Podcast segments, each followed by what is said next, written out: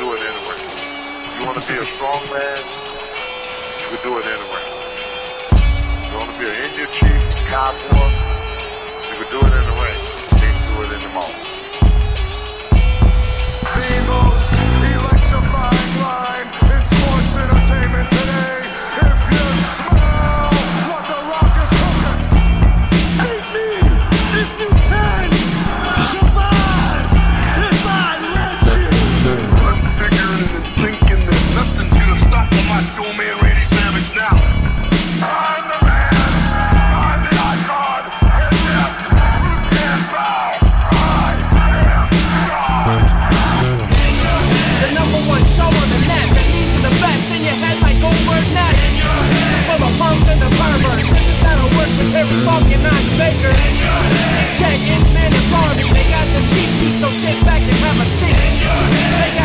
questions from the fans, your head with the band from Australia to Japan.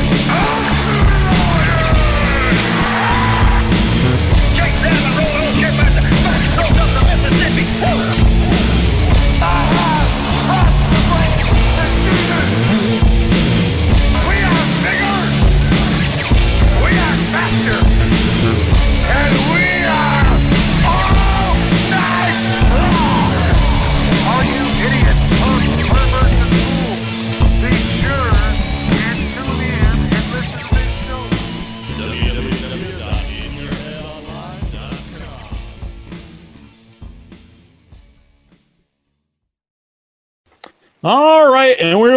Live here at In Your Head Wrestling Radio. I'm the internet icon, the pride of the pilgrims, the most handsome man in all of podcasting, Jackie Jones, along with oh, my partner's not here tonight, but I'm joined by pro wrestling legend, multiple time tag team champion, Tony Garea. It's very good to have you here. It's good to be here. Excellent. So I was just mentioning, I'm up in Massachusetts, very cold, and uh, I assume where you are, it's very warm. Yeah, it's about uh, 82 degrees down here. Hmm. Yeah, raining, and I'm in. So I'm in um, Massachusetts. I'm on Cape Cod. Uh, I assume Oh, you yeah. have some memories uh, of their wrestling for WWF. Yes, we spent quite a bit of time in the early 70s up uh, in Massachusetts around um, Fort, well, uh, oh, I was going to say Fort Lauderdale, but it wasn't. And I've forgotten the name of the town. We used to be there every Friday night. It'll come to me. Uh, but uh, we were in uh, Taunton and Fall River and Brockton and Worcester and, of course, Boston. Boston was once a month. I think Worcester was every three weeks, if I remember rightly. So I got quite a few memories of uh, being up there in uh, Massachusetts, and in the winter too, dri- driving through the snow and the ice and sliding down the uh, down the Massachusetts Turnpike. It was quite comical, really. Yeah. So you know you're from uh, New Zealand. If people don't know, like um, yeah, correct. Yeah. So, uh, growing up in New Zealand, I don't, you know, I don't know, was wrestling big, big on TV in, in that era? No, not at the time that I started. I, I believe I had my first match in 1969, uh, around August, and uh, you know we only used to wrestle for a certain amount of time, and uh, you know we might have wrestled like six times a year, and uh, it wasn't on uh, TV at that time. But after I left, it got very big, and it was the number one rated uh, TV uh, show in New Zealand. It came on right after the news. So did they did they show local? Did they show wrestling from New Zealand, or were they showing wrestling from the United States? No, it was New Zealand uh, wrestling. They had guys like, uh, well, uh, uh, Mark Lewin, uh, King Curtis, uh, Don Muraco was down there. My my partner, uh, Rick Martel, he was there before we, you know, partnered up, and uh, and a host of other American wrestlers there. Because they had wrestling in Australia too, and that was promoted by Jim Barnett for years. Mhm. And um, they took uh, top name wrestlers from America, you know, down to do six months or a year in uh, Australia. That was back in the late 60s, uh, up into the early 70s, I believe. Wow. So, um, at at that time, was was wrestling something hard to break into? Like, you know, if this is something you want to pursue, how did you go about doing it? Well, actually, uh, yeah. Well, actually, I um, I was uh, I was playing rugby. That was my uh, sport of choice, and uh, there were a couple of uh, uh, pro wrestlers, you know, on the same uh, team as me, and they asked me if I'd be interested, uh, you know, in pursuing professional wrestling, you know. So I said, sure, you know, like there was a extra couple of bucks in it because playing uh, rugby back then, it was strictly amateur. You only did it for the social activity.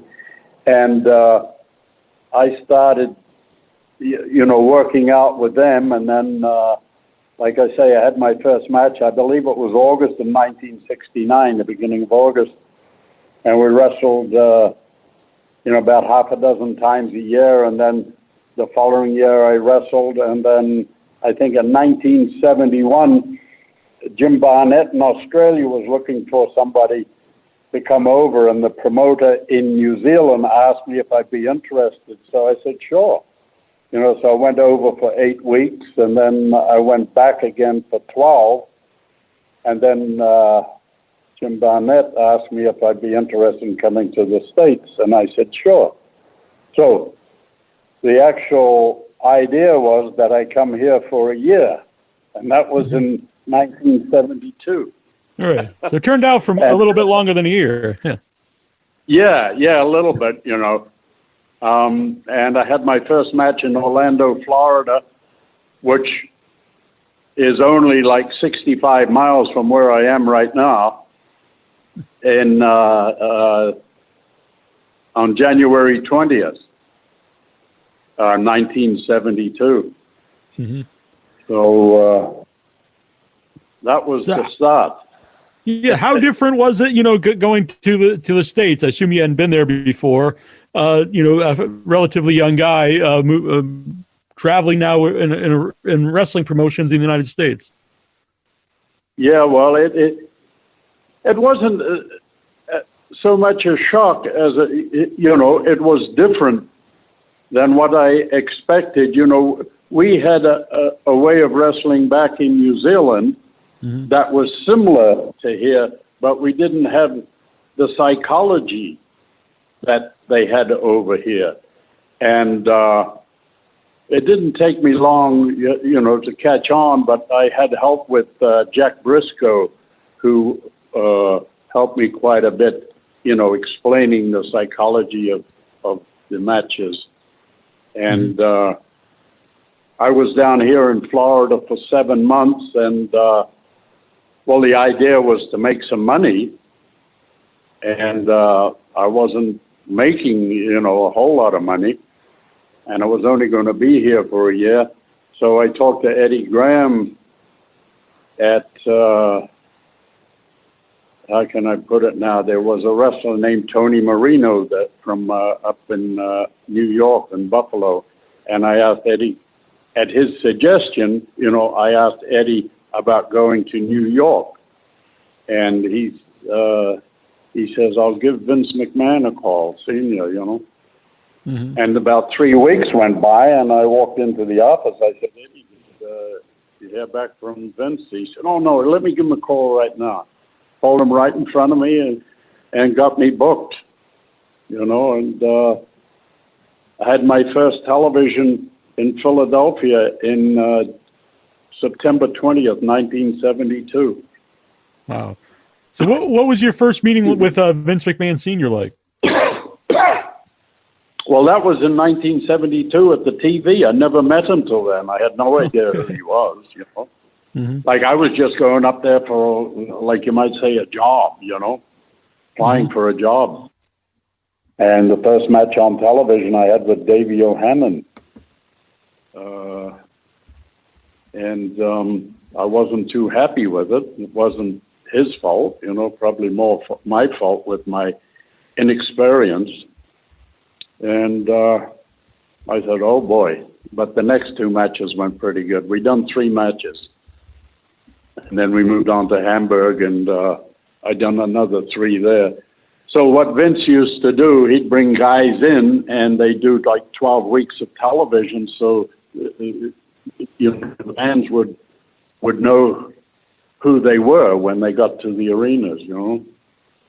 It was quite scary. My first match was in uh, uh, Paterson, New Jersey, against Joe Turco.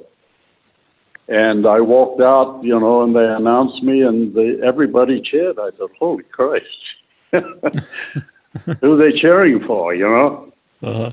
But then, then I used to get, I used to get compliments that uh, I looked like Jack Brisco, or they thought I was Jack Brisco.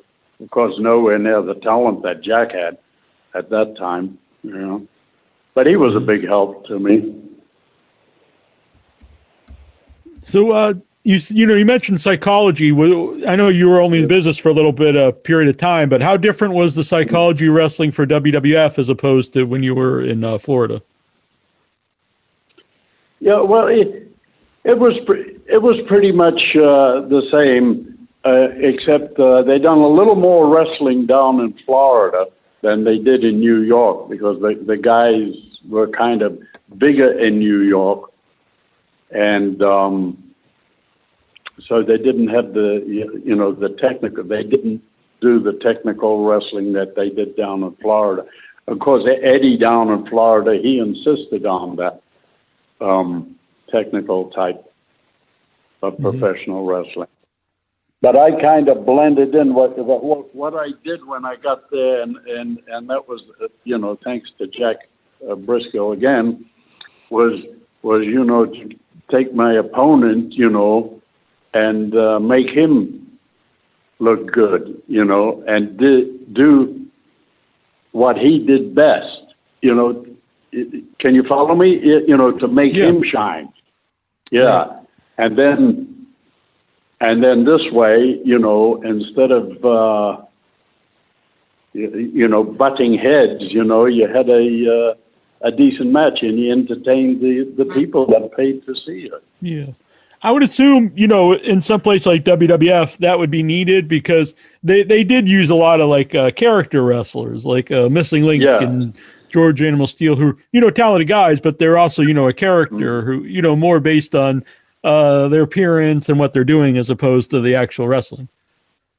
Yeah, yeah, George. I, I wrestle uh, George the Animal Steele many, many times, you know, and of course he's not going to adapt to my style, and I know that, and I didn't ask him, you know, but he. Uh, I just w- w- watched him, and uh, you know, when he was wrestling other guys to see what he he did, and then when it was my turn to wrestle him at a later date, I knew what he did, and I was able to uh, capitalize on that and uh, and hopefully uh, have a match that the crowd enjoyed.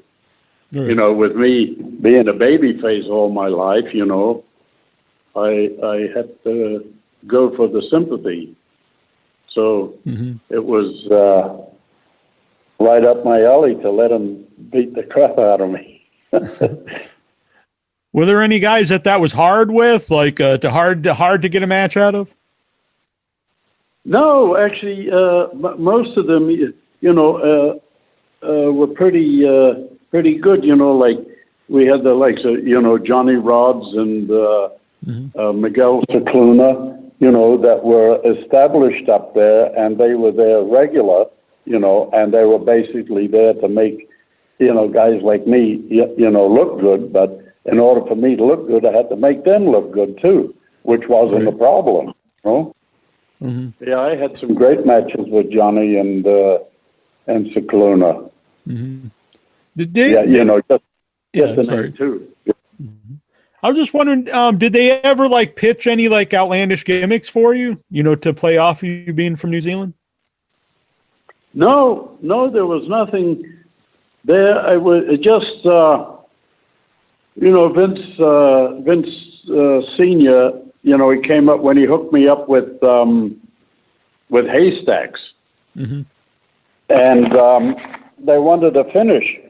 And uh, actually, uh, Vince Senior came up, and the idea, you know, was for me to give haystacks the tag, and he'd come in and uh, he'd do his bit, you know, when it was time, you know, for the finish, and then the guy was on the mat, and then uh, I think I came in and I either threw stacks into the ropes, and he came off and gave him the big splash, and then I stood up on his back, you know, with the peace sign up, and that was uh, that was Vince um, Senior's idea, you know, and the people loved it, and Vince loved it, and it got over. Actually, that that tag, I believe, tagging up with um, with haystacks is what you know gave me a push. You know, we worked against Fuji and Tanaka, and Fuji was a big help to me too. And uh, and then when haystacks was gone, they brought Dean Ho in. You know, and then we went with Fuji and Tanaka for you know quite a while, about eighteen months, I think. Uh, I don't But I- think. um, do you think Dean Ho? Like, I I don't really know a lot about Dean Ho. I know the name, and uh, Yeah. but he seems like a guy that that's a little bit lost in um in history because you know all these other names. You know, all wrestling Yeah. fans know. I mean, Mr. Fuji. You know, like, Yeah, well, he, he he had a few years on him when he when he came in with me, you know, but uh, he was a good guy. We got we got on really well, and he he was uh, like a bodybuilder out in Hawaii, and he had tremendous strength with uh, press behind neck. I think I think he could do three hundred pounds. Oh wow. You know, he was uh, he was he was a very placid guy. You know, always smiling and ha ha ha. And, It'll be all right, brother. You know, there was no no aggressiveness in him at, at all, un, unless it need needed to. You know, which I'd never seen it. But uh, I wouldn't have messed with him. What was Haystacks like uh, outside of the ring? Haystacks Calhoun. Yeah, he was a, he was a good guy. He was an easygoing, you know, boy from the south. I think he was from uh, New Mexico, and uh, just an easy guy, going guy, you know. And he was, uh, you know, very cordial to the fans and you know to people because there's this big guy in overalls, you know, weighing four five hundred pounds, you know, wandering around. He kind of stuck out a little bit. Uh, you mentioned uh, Fuji and, and Tanaka. Um, Fuji's Mhm. notorious is uh, legendary for a lot of ribs. Did he ever play any ribs on you? No, no. Well, not really bad ones. I mean, Uh-huh. we were down in Atlanta, and he was there. He said, he says, Tony, he says, when you come to TV, you got to get dressed up, you know. So I, I put my three-piece suit on, and actually, I was going up to Philadelphia after television in Atlanta, and because nobody else was dressed, and I walked, I walked in, you know, like the uh, CEO of uh, Turner Network, you know. I was way out of place, but it didn't bother me too much. But uh, he didn't do anything that was, um, you know, out of line with me. Right, right. Yeah. Would you say he did that mostly to people that uh, not want to say deserved it, but weren't necessarily you know good to him? I guess. Yeah, I, I think if somebody uh, kind of, you know, was a loudmouth or, you know, uh, just a little cocky, you know, then he'd bring him down a bit. But also, he got his friends really good, you know, like he had things like he jacked the car up, hmm put blocks under it, you know. So when you got in your car after the show, you know, he started it and put it in gear. It never went anywhere because it'd be three inches. The tires would be three inches off the off the ground. Right. Did anyone like really Yeah. take? Did anyone ever take any of those ribs like really, uh, you know, badly and and try to, uh, you know, do something to Fuji? No, No, all right. no, I, I, I haven't heard of anybody that you know did that. Yeah. I, I, I think I think one time in uh, in L.A. I heard the story that they were going to San Bernardino, which is about 45 miles from where they were, or thereabouts. So this guy came into the territory, and he was new, and he said, "Oh, where are we going uh, tomorrow?" You know, and they said, "We're going to San Bernardino. What time do we have to leave?" "Oh, we got to leave nine o'clock in the morning." so, so they left like nine in the morning, and you know, it, it was a rib. You know, like if I was doing the rib, I'd have to, you know, go through this uh, seven hours of driving. You know, so they kind of drove down, hypothetically down to San Diego, then across to um, that place, uh, Springs, where all the uh, all the all the rich people hang out, and then go the back way and come into San Bernardino. And of course, after after the show, you know, you're going to drive home, so you're going to want to have some refreshments and some food, you know. So uh, this guy mentioned, uh, you know, well, we're going to get some refreshments and get some food to get home. Yeah, so you know, he was buying all this stuff for the seven-hour drive home, and he was home in forty-five minutes. Who were some Funny of the guys? You, who were some of the guys you traveled with during that that period? Well, when I was at in the seventies, uh, uh, God, oh, there was uh, Rick Rick McGraw. I traveled with him. I of course I traveled with Larry, S. D. Jones. You know, uh, there was uh, Jack Evans. You know, because you know when we traveled to save a little money, we didn't travel by ourselves. It- You know, if we could get four in a car, and then you paid the driver trans. I think it started at two cents a mile, and I think it ended at four cents. You know, in the early '80s, because the price of gas. So, but everybody took a turn at driving. You know, and kind of get the same four guys. You know, in the car going to the same town. Uh, you mentioned traveling with uh, Larry. How, how did your team come about with Larry Zbyszko?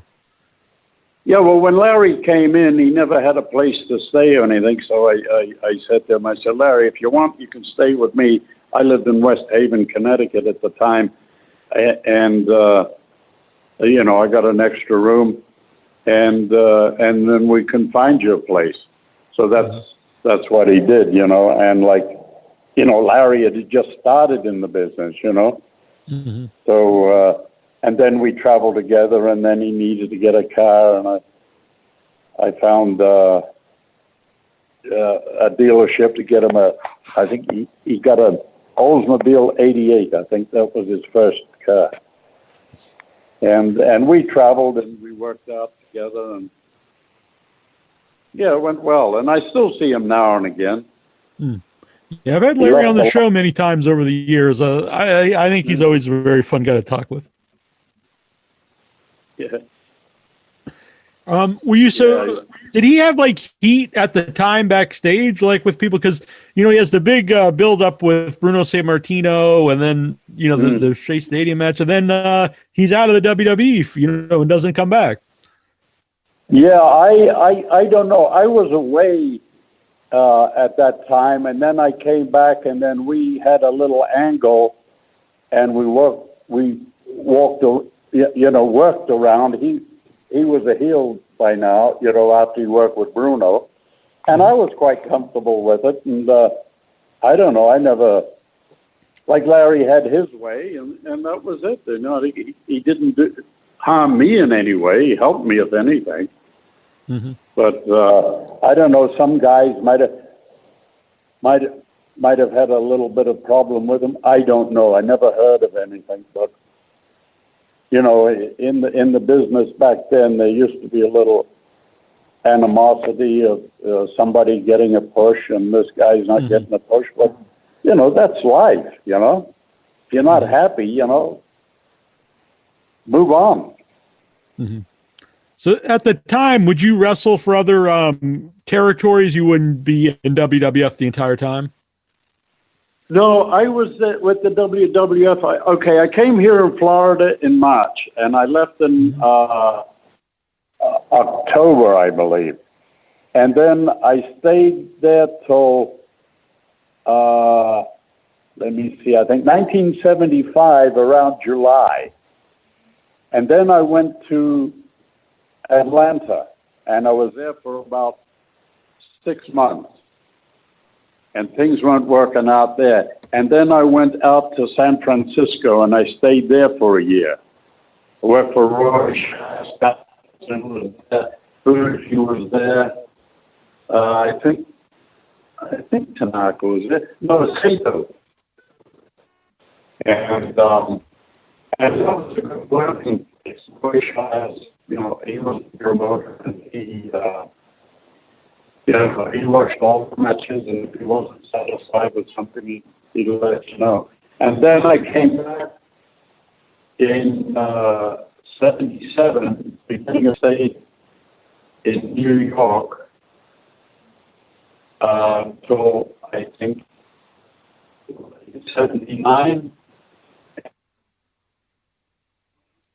That I came back to New York and then finished up wrestling in New York and worked backstage after that. Um, you know, I always hear a lot about uh, the San Francisco uh, territory, but I, from my understanding, there's not a lot of footage uh, from there because there's like so many, you know, talented people went through it. Yeah, well, well, that was the place to go. If you went to San Francisco, you could pretty much, you know, get booked anywhere uh, in the country. That was the uh, the word there. But you know, Ray Stevens and Pat Patterson were there for years. Chief Peter Maivia, he was there. Uh, Rocky Johnson. You know, they had a, of course, Ray Stevens. You know, who I consider probably the best heel in the business. He just he was a natural. What you know, when I watch um, like Pat Patterson matches of that era, uh, especially like in the in the WWE, uh, to me it really, um, it's a it's a really different style. I think he's but before his day because I think that's more the style that you know became in the '80s and beyond. It was he did more uh, bumps. He moved, around, you know, it was just a different style. Uh, was I, I haven't seen a lot of uh, of Ray Stevens. Was he similar? Uh, no, it, it's kind of no. Ray didn't fly it as much as much as Pat. Ray flew, mm-hmm. you know, when he had to. It like it, it meant something. That their styles were similar, but you know, Ray, Ray was was back a gear. You know, mm-hmm. if if you can understand what I'm trying to say. And Yeah. Pat, you know, Pat was ba boom, ba boom, ba boom, ba boom, you know, and Ray was ba boom. All right, you know. Now I I need a bit of a break, you know. But I I worked with Ray quite a few times when he came to New York, and I loved it. You know, it, it was so e- it was easy, you know, and it was uh, it was believable. He was very believable. And I worked a tag team with him out in San Francisco too. And I suggested some stuff to him, you know, that I did with Pat. And he kind of shut me down, you know. He said, oh, no, you don't want to do that. And I kind of said, I wonder why, because Pat does it, you know. Mm-hmm. And then it tweaked. it was a le- learning process for me. Mm-hmm. Um, uh, well, how about working with Pat Patterson? You know, teaming with Patterson. Uh, what, what did you think of him? And uh, you've been around him for for decades, I guess. You know, in and out of the ring. Uh, what's he like as a person? Yeah. Oh, Pat, Pat is always up for a joke, or you know, Uh-huh. and he he likes to have a drink or two after the show. You know, Uh-huh. he was he was around. He he was fun. You know, and even in you know in the uh, in the ring, I I was tag team partners with him out in San Francisco, and uh, you know it was a pleasure working with him. But but Roy had a program that he wanted, like you know, he wanted you know this this this this, and that's what he wanted to see. And as long as you gave like that, was happy. You know, it was spots and false finishes. You had to have you know more than one false finish in and. And of course, Pat, Pat was there for years, so I'm just looking at Pat and following him, you know, and it was fine. Learning process for me. Uh, and Don Muraco was there, and you mentioned he was also in New Zealand. Yeah. Um, do you think he was a guy that, um, you know, could have been like a top guy or could have been the top guy in the WWF at one point? Oh, yes, definitely. You know, Don looked the part, and, uh, you know, I, I wrestled him many times too. And, um, and he could, of course, the big thing, Don could speak too. Yeah. you know, he's put on the mic, and, and that seems to be, you know, almost sixty percent of it today. You know, Yeah.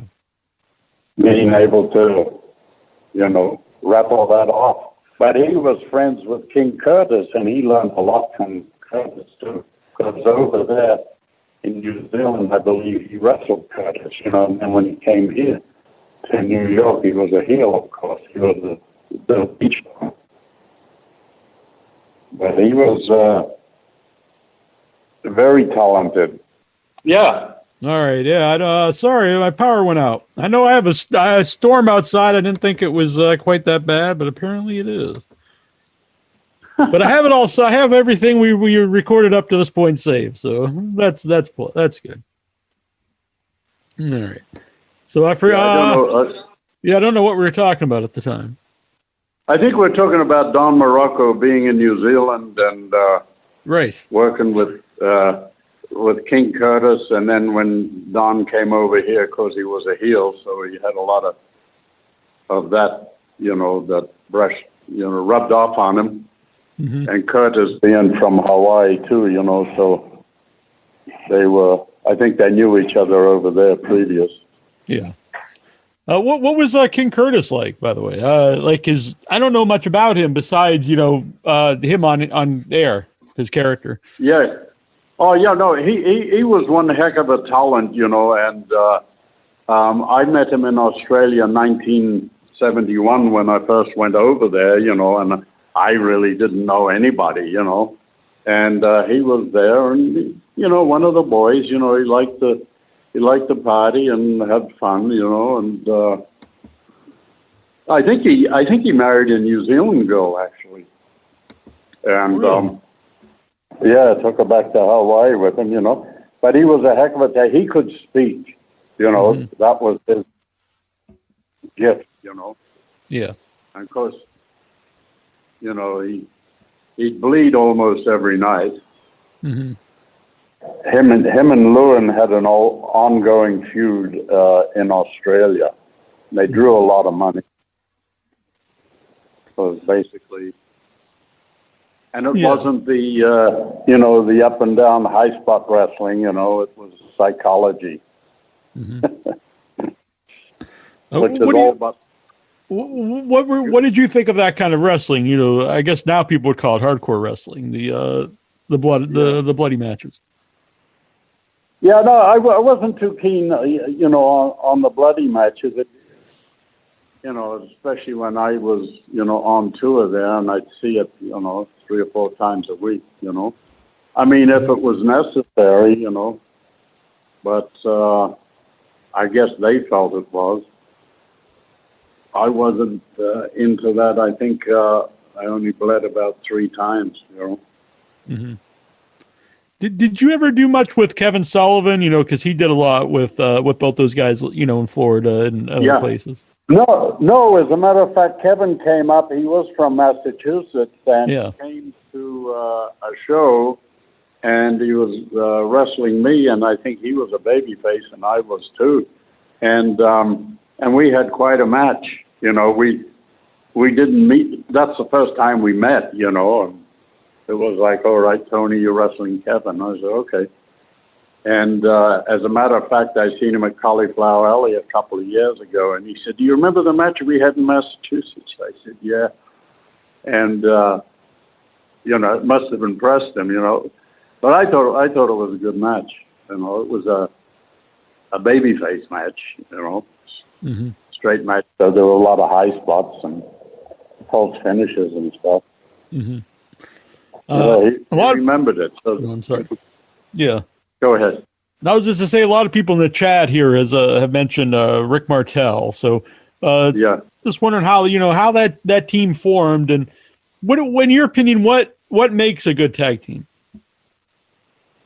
Well, I, I, I think with partners, you know, working as a team, uh, if you got one partner, you know, wanting to, you know, shine and say, you know, it's all about me, then it's not going anywhere, you know.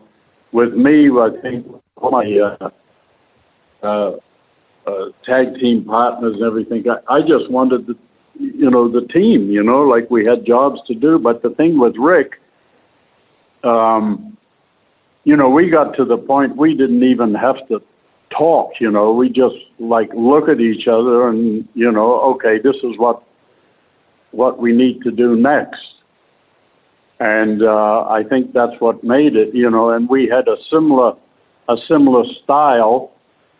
He was a little bit more I say, I don't know if flamboyant's the right word, than me, but then I was 10 years older than him too, so it was time for me to slow down a little.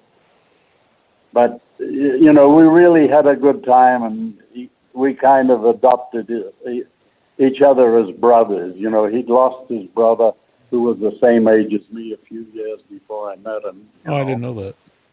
Yeah, and I, I think I, you know, might have filled that void for him. And, uh, you know, there was nothing, well, I'm better than you, you're better than me, nothing. No, we just go and we have the match. This is, you know, we'll format it and then we'll go in and we'll have it. hmm And that was it. And, and we done quite well. Uh, what were what was like uh, with Rick Martel wrestling the Samoans like? Oh, that was a great. Uh, I, you know, things so so out in the open now to what they were, but Right. okay, I was. Uh, Rick had just come from uh, Hawaii, and he was working. Uh, he was a booker there with Peter Maivia. Uh, you know, Rocky's. Rocky's um, Uncle, grandfather. uh, grandfather, yeah. Mhm. And uh, Rick was working there as a booker, you know, and you know things are tough, you know, to get things going there, you know. And anyway, he left, and uh, and I'm not sure if it was, uh, you know, I got the feeling. So anyway, we're in Philadelphia, and we're going to wrestle the Samoans for the first time, and Gorilla Monsoon was the agent. He said, "Okay, you guys, uh, you, know, wrestling each other," and uh, so I'm talking with the Samoans, you know, and nobody's saying much. We just, uh, I said, "Okay, guys," I said, "There's two ways of having this match. There's an easy way and a hard way." And I said, "I don't know about you guys, but I like to do it easy." Mm, you know. So then uh, I said, here's my suggestion, you know. So I gave it to them, you know, and they said, yeah, brother, yeah, brother, yeah, that's all right. So Rick and I didn't know what we were coming, you know. These guys were monsters, you know. But I, but they went for the, you know, scenario I gave them, and we had a, you know, a hell of a match. I thought actually they came in and they thanked. They said, brother, we didn't know it could be that easy, you know. So, so it worked out uh, pretty good. And you know, the Samoan people talk about the Samoans, the Samoan, you know, and I see them and we hug each other when I see them, you know, uh, you know, two or three times a year. Oh, And um, my, yeah. uh, my yeah, I lost the power again briefly, but apparently uh, we reconnected. Okay, so we're here. But we're, Oh yeah, yeah. So you know, we're talking about the, the Samoans. I don't know how much you got of me there, but uh, you know, we had a match and uh, and it was good, and the people responded well. But you hear about the Samoans, the Samoans, Samoans, you know. They, they, they worked hard and we worked hard and we got them over to their position and they got us over, you know, to our position. And, and that was just with nobody being greedy or, you know, thinking that they were, you know, you know, important. When you started That's that, you great. mentioned that um, you know wrestling things are a lot more open today than like they would have been, you know, back then. Yeah. Was that ever was that hard for you to deal with as a professional wrestler when uh, when when wrestling became more Yeah. open as to what it, what it is, and you know fans started to Yeah. know more about it? Yeah, it was a little hard, you know, like I'm a bloody old timer now, you know, like the old timers that I knew, they're not around anymore, you know, and of course you couldn't, uh, like back in the 70s, you never ro- ro- ro- rode with a heel, you know, the baby faces rode together and the heels rode together and, and all that. So, so when Vince came out and, uh, you know, exposed it, so, you know, it was like, holy shit, what are you doing, you know? Mm-hmm. you know, as entertainment, you know, but because now, as good a athletes as everybody is that's out there, I, I call them bloody stunt fests, you know, because they go out there and have a match that's in their head and they're not listening to the people. You know, we used to listen with the people. I give you, for instance, I worked with Raschke after Bruno lost the belt to uh, Superstar in Baltimore. And I was in the ring before Bruno got out because they were frightened there was going to be, you know, a bit of a riot or a shindig there. So I, I was working with Von Raschke, and we were going 20 minutes. And for 11 minutes, the crowd didn't even know we were in the ring. You know? There was no acknowledgement to anything we did, and we didn't do a lot. You know, we waited. Then at about the 11 minute and 30 seconds, there was a little rumbling. And then for the next uh, uh, eight and a half minutes, we had them. It was like a main event, you know. But in today's world, if that had happened, the guys would be going there. They would have their match that they got backstage, and they go out to the ring, and they just go boom, boom, boom, and that's a fact. I'm sorry. Yeah, I Do you still do you are you still a road agent? And if not, oh like, no, Okay, so but when you when you started to when you transitioned to be an agent, um, when did that come about? When when did the wrestlers when did the wrestling itself change to to become more of uh, going over every you know spot beforehand as opposed to calling it out in the ring? yeah, I I I think it became more uh, relevant after I retired. You know. Because they they'd have agents there. Well, you got to do this. You got to do this. You got to when you get up, when you get to the ring, you put your left foot on the step, and you follow that by the right foot, and go to the next step, and then you get on the apron, and you put your left foot in first over the middle rope, and then you know you duck under the top rope, and then you bring your right foot in. You know, it's like Christ Almighty. I couldn't remember that. Right. Uh, I I would assume it, it actually would make it harder, uh, Oh yeah. You know, to, to put together the match. Hmm. It might be Yeah, hard, it might be easier just- to learn in a way, but I would think once you knew, you know, what you were doing, uh, and then if you could call the match with with, with other people, then uh, that would be easier than going over every every step beforehand. Well, every every town is different too. You know, like Right. uh, you got to find out what they want. And now I don't know who's a heel or who's a baby face, and that went out the window years ago. You know, at least you used to start, you, you know, establish who was the heel, who was the baby face. You know. Mhm. Yeah, well, I don't know- heel reason. Yeah, I'm sorry to interrupt you. No, you give the heel a reason to heel because the baby face would out wrestle him. Mhm. Yeah, but that's all, uh, you know, it's, it's all gone. I had a guy come in one time, I was taking care of a dark match, and I told him, I said, just wrestle him for like four minutes. Don't throw a punch or anything. You're a heel, but don't throw a punch. Just let him out wrestle you. You know, you, you take one, give him two. You take one, give him three. You know, you take one, give him uh, two.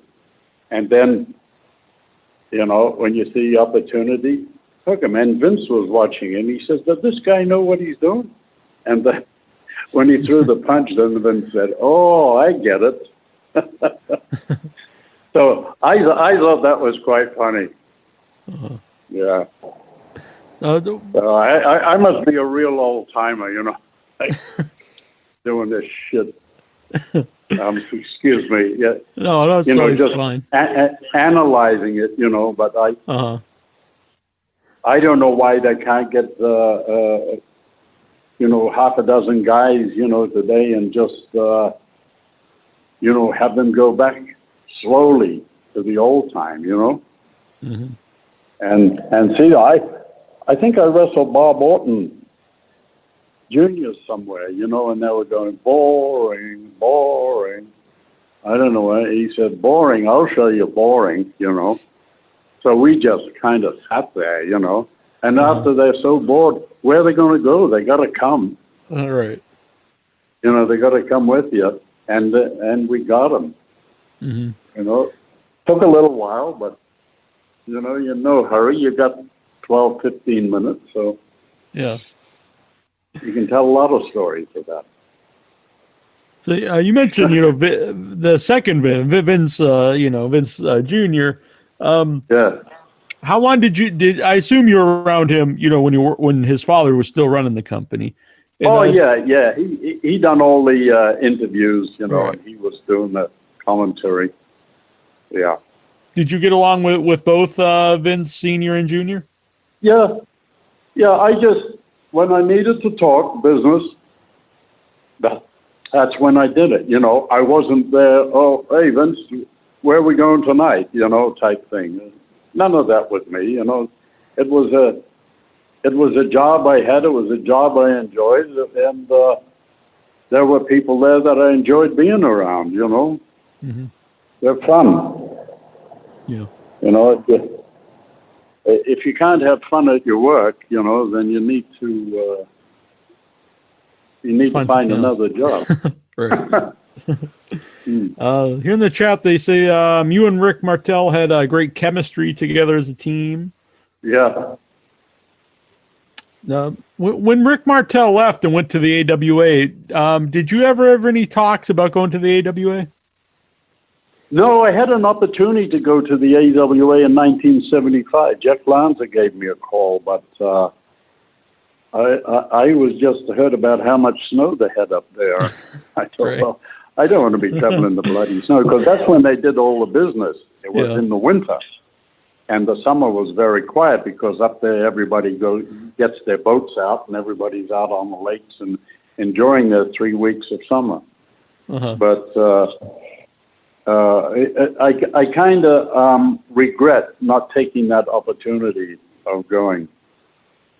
Uh, why Yeah, is that? Just I- just so you know, you could have just to see what it's like, and Yeah, no, but uh, you know, it was a good territory to go to, you know, Yeah. and there was a great, you know, Ric Flair was, was from there. Uh, uh, Jim Brunzell spent a lot of time there. There was Buddy Wolfe, Mhm. you know, uh, he, he was up that way. You know, a lot of a lot of good talent went through there. Um, uh, Mad Dog? Vachon, yeah, ma- yeah, yeah. So, uh, I don't know for whatever reason. You know, I just think uh, that's one place I should have gone and spent a year. You know, but who knows? It might have might have thrown my timing off, and uh, I might not have ended up the way I ended up. You know, as an agent, Mhm. which is a pretty good retirement for somebody that you know had wrestled. Mhm. Because if it wasn't there, I would have gone back to New Zealand. right. So, um, h- how does that like come about? Like, uh, is that something you suggest, or is that something you know the the company suggests? What you know, we think you know you'd be good at this position. Uh, yeah, actually, uh, Strongbow suggested. uh, Chief Jay Strongbow, he was an agent, and he suggested, so why not uh, Tony? You know, he's, uh, you know, he doesn't mess around and uh, pretty straightforward guy, and so uh, I went on the road with him for a few weeks, you know, and then. Uh, then after that, they thought, well, okay, you'll be the agent. But I was getting, uh, you know, the information from Pat Patterson. He was the booker then. Mhm. So I talked to Pat every day, and then I'd put my report in at night. And uh, if there was anything questionable, I'd get a call from Pat or Vince in the morning. You know, what happened here or what happened there. Not that it happened too often. And uh, I did that I don't know, from 1987 till, so I done that for about 23 years, I think. 23, 24 years. So pretty good, got to travel around the world, you know, all through Europe. Yeah, know, it's I had amazing. trips to Australia, New Zealand, hmm Japan, Philippines, Singapore. Yeah. Chief Jay Strongbow is kind of a polarizing guy. Um, I've actually had Chief Jay Strongbow on the show years ago, but um, a lot of people they'll either say like they real a lot of some people really like Chief Jay Strongbow, and I've also had a lot of guests who the opposite are not fans of his. Uh, what did you yeah, think they of did Chief? because no, no, no. In the beginning, I, I you know, uh, we we bumped heads. You know, it was just something silly. I was green and I was upset with something I do. He was trying to straighten it out. You know, per Jack Brisco, and uh, I kind of like, uh, Christ Almighty, you know, I thought I'd blown everything. You know, so he said, "Oh, he doesn't want to listen to me." So, so we bumped heads for a while. Didn't say anything or anything, and then. Uh, then we got uh, really close. And as a matter of fact, when he passed away, I called his wife, you know, and I said to her, I said, "Well, I'd like to come come down, you know, uh, for the funeral." You know, she says, "Don't bother, Tony." She said, "You done for Joe when he was alive, you know," and I thought that was a hell of a compliment, you know. Mhm. So you know, I I helped him. He was older, and uh, I got the rental cars. I made the hotel reservations. You know, drove him around, and uh, I learned a lot from him. He was he was very uh, savvy with the business, and uh, you know, he didn't. I don't think he started making money till he had that uh, Strongbow gimmick, Mhm. and he drew a lot of money up there in New York. Mhm. And I used I used to watch him wrestling, uh, you know, and I said, "What the hell is he doing?" he never took a bump. He never took a bump. Never did. But he had that he had that psychology. He knew. He knew what he was doing. Mhm. You know. Yeah, I mean, you know, a- you a lot of ways. I mean, that's kind of like where the, the not so much all the Hulk Hogan character, but like the Hulk up came from was, uh, you know, it was. Yeah. very similar to Strongbow. He just would Mhm. stop, you know, selling everything and come back and start chopping them. Yeah. Well, I would say you know Strongbow helped the Hulk out uh, quite a bit because he was there when the Hulk started, and uh, Randy Savage he helped Randy out a lot, you know, with stuff in the ring, you know. Mhm. and uh, he helped a lot. He helped a lot of guys, Mhm. you know. But then, if you know, all you can do is talk to the guys and and give them a suggestion. They're gonna say, "Oh, what the hell does that old man want?" Uh, No, you know. Right. But he has the experience. Why wouldn't he know something after 30, 40 years in the business? And you've been in the business for three years, Mhm. and Vince is giving you a break, and you suddenly you know everything. You don't know there were kids. There, there was one one fellow there who was working with um, the big uh, in, uh, Singh. Is it the the guy from India, yeah, I know. Yeah, um, the giant? Tiger you know. Tiger Ali Singh. No, no, no, not him. Uh, more recent. Uh, oh, what the hell was Khali? The Khali. Oh, Great Khali. Yeah. Okay. Yeah, the great Khali. So anyway, Khali he gives this kid a chop. You know, this kid's about 220 pounds. Good worker. And he went he went on, you know, to make some money for the for Vince and himself. And then he took the chop and he went out, and within five seconds, he's up and he's on the direct opposite side of the ring from when he went out. So when he came back, I said, "What the hell are you doing?" I said, "You just took a chop from the giant." I says, "And you were able to get up and walk halfway around the ring." I said, "How do you figure that?" He said, Well, what should I do? I said, Well, you took the chop, you took the bump out, lay on the ground. Just lay there. Listen to the count.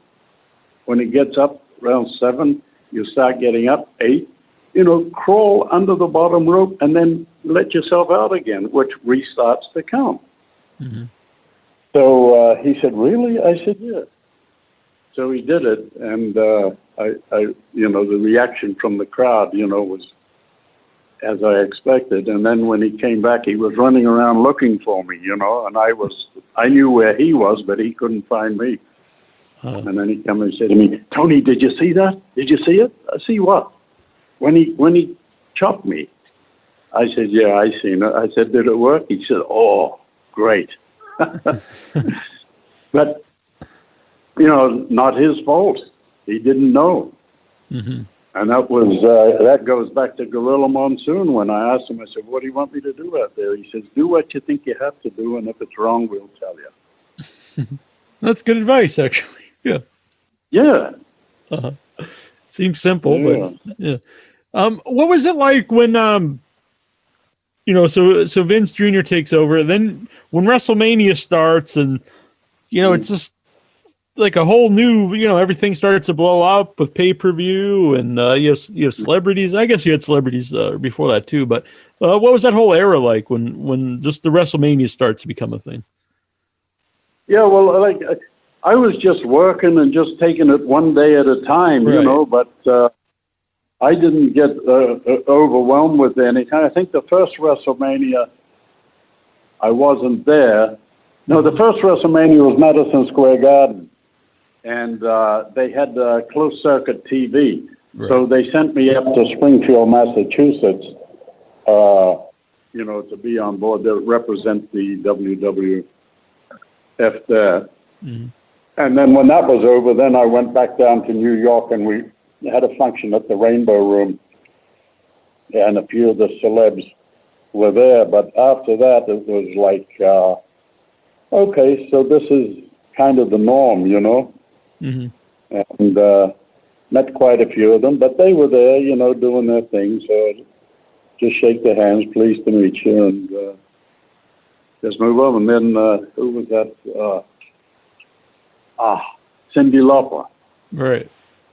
Yeah, that was a big thing with uh, her and uh, Lou. Wendi Richter, and yeah, and Lou Albano. Mm. I assume Lou Albano was quite a character. Oh, yeah. And I got on well with Lou.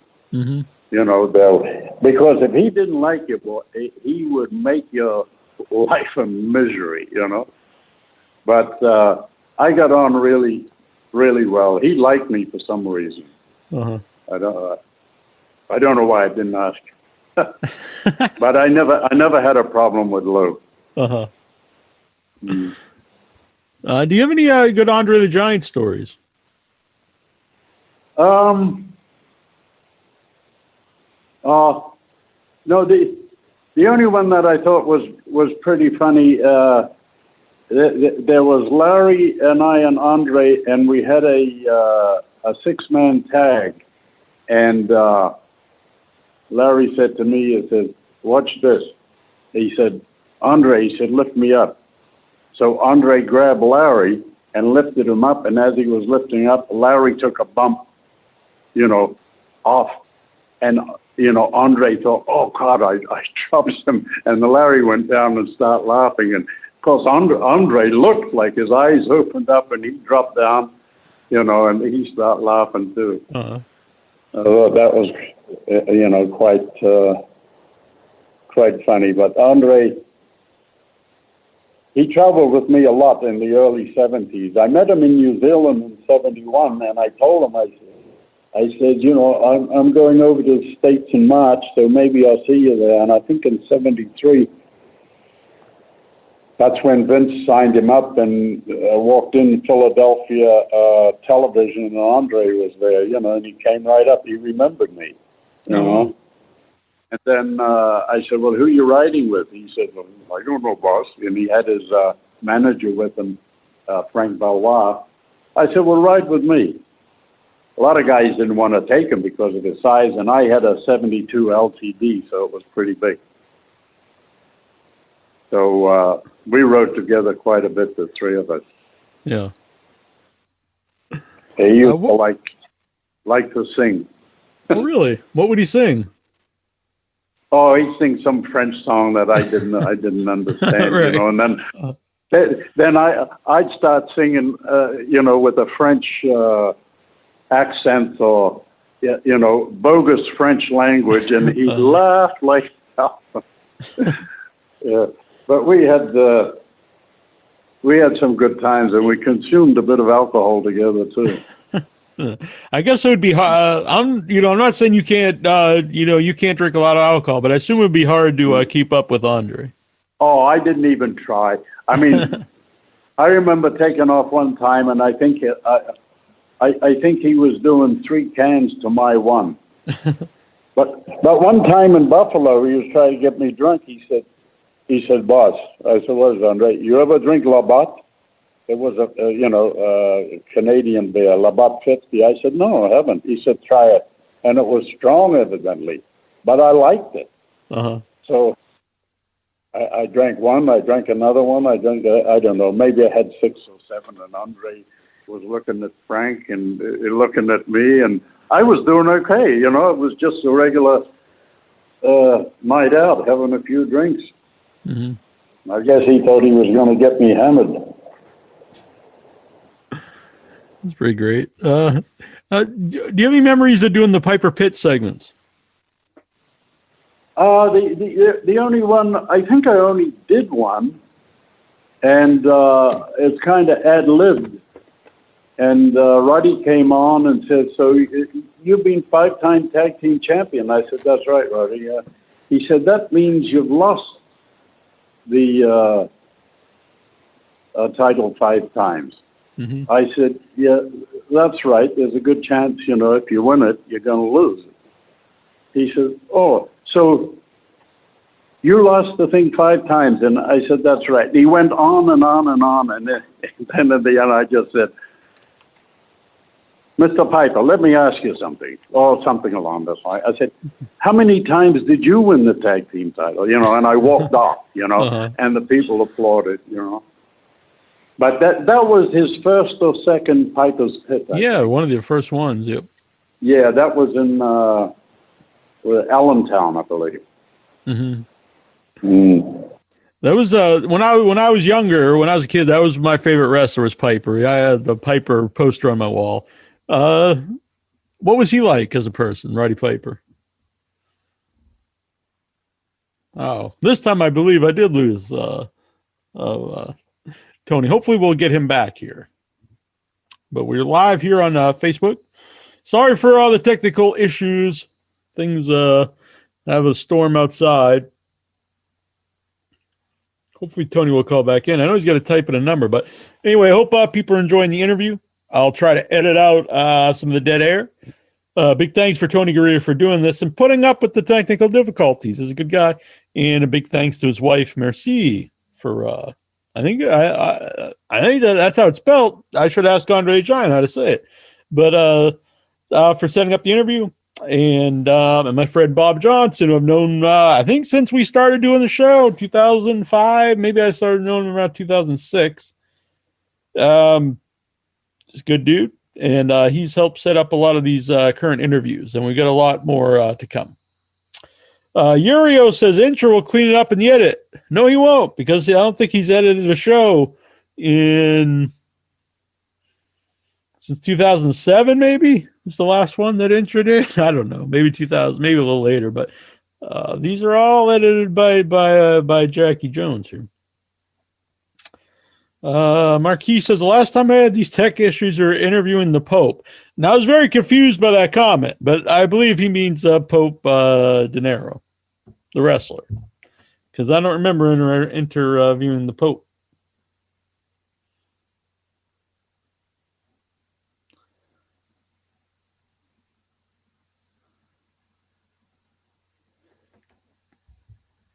Hmm, let's see. Uh, oh, here we go. All right. I believe Tony is back with me. Yeah, I'm back. All right. I Thank don't know you. what happened. Yeah, I don't know either. But sorry, uh, so I apologize for the technical problems, but also thank you for, for putting up and being a good uh, sport about everything. That's all right. Good man. I appreciate it. So we uh, just went over Piper. He was my he was my favorite when I was when I was uh when I was he's probably my first favorite wrestler when I was a kid was Piper. I had the pipe. I he was the only wrestler I had a poster of on my wall. What was Piper like as uh, outside of the ring? Oh, he pretty much uh, st- stuck to himself. I didn't um, I didn't hang around with him uh, too much. You know, he was on a a different uh, level than me. He was on a different train than I was. You know, I think Re- uh, Rick and uh, uh, Roddy were pretty close, but they're both coming from Canada, so that was something in common. You know, but I I was a little older than them, and I'd been there and done that, so I, I didn't need to go there again. Right. Uh-huh. Uh How about any Mean Gene Okerlund stories? This came from Facebook. No, I, I wasn't around Gene too much, you know. He, I was uh, an agent at the time when when he was doing the uh, the commentary and the interviews and uh, and all that stuff. But uh, you know, Gene was uh, he was different. hmm He did. He done well, you know. Uh, I last seen him at the Cauliflower Alley Club, I think, uh, two or three years ago. hmm I think his uh, health was failing him then, Yeah. but uh, he was a good old guy. Mhm. Can't say a bad word against Gene. Yeah, a huge fan of Mean Gene Okerlund. I mean, uh, the best uh, backstage interview of all time, Mean Gene. Yeah. Yeah, he Yeah. was quick too, you know. He could Oh, yeah. uh, throw in those little uh, one-liners. hmm And uh, sadly, you know, uh, just this last year, we lost, uh, I, in my opinion, the best ring announcer of all time, Howard Finkel. Oh, yeah. Are you there? Yep. Oh, good. Yeah, it was such a shame, but I uh, I seen Howard at the Cauliflower Alley Club, you know, and I went and talked to him, and he, he didn't quite seem right, you know. And then uh, then I heard, you know, he had a like a kind of a, a brain disease or something. And Yeah. uh, unfortunately, he ended up, uh, I believe, you know, in a um, retirement home hmm and kind of just went downhill. You Yeah, know, because I, somebody that I saw him at the because they would do an annual New England uh, Pro Wrestling Hall of Fame here in, uh, Yeah. near me in Rhode Island, and uh, yeah and then just uh, it was just a couple years ago he was going to be there, and he was going to like uh, he was because he would be the master's master of ceremony sometimes, and Yeah. uh, it was right around that time he he got he just went downhill like you said very quickly, and it was about a year later or so he passed away. Well, I remember Howard. I first met him at the New Haven Coliseum. He was an usher there, and evidently uh, the ring announcer didn't show up, and they needed somebody. And they asked somebody, uh, "Do you have anybody that could be a ring announcer?" You know, and uh, Howard either stepped up or was uh, volunteered by some of the workers there, and uh, that was it. Then he kind of started from there and inched his way in, but. Mhm. He done a great job at ring announcing. Oh yeah, yeah, legendary voice. Yeah. You mentioned, you know, um, Hulk Hogan and Macho Man getting advice from um, from from the chief. Who are some of the Yeah. guys that, that you think um, you helped the most? Who would come to you for advice when you were a road agent? Oh, I think uh, I, boy, I know Dolph, Dolph Ziggler. Well, Oh, he nice. kind of he came uh, to me in uh, Cleveland and asked about wrestling, and he was uh, he was a wrestler in college, you know, so I told him, well, here, I says, I'm going to give you uh, the uh, the address or telephone number in um, Louisville, Kentucky, because that's where our training was. I says, and that's all I'm giving you.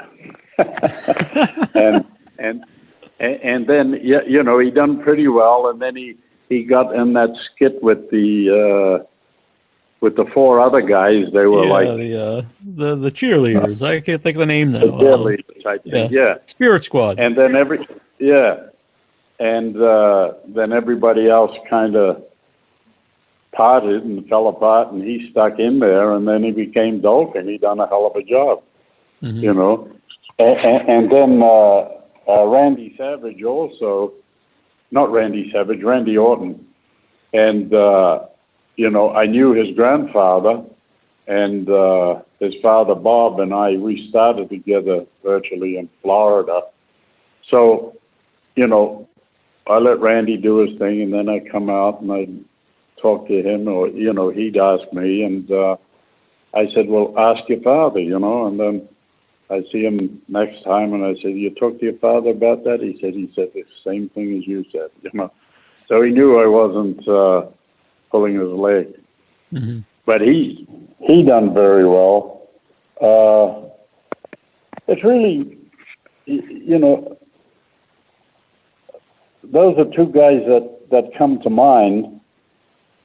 But everybody that was out there, like like there was uh, one guy out there, and I I told him, I said, I said, you know, when he's got that top wrist lock on you, you know, and you just get out of it, I said, you need to stay in it, you know, and make a program out of getting out of that that hold. And the, I can't remember exactly how it went. He says, I don't think that'll work. And I said, Well, would you give it a try? He said, But I don't feel comfortable. I said, I tell you what, tomorrow night, if you're working with this guy, you know, just try it.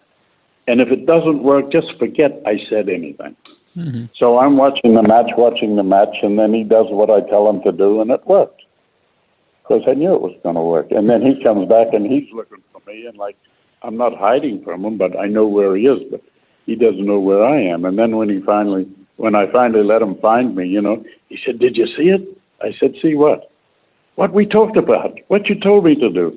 I said, Yeah, and how was it? He said, It worked. I said, I told you it would. but these guys, you know, they, they didn't understand it. You know, it's so simple. Mhm. So simple.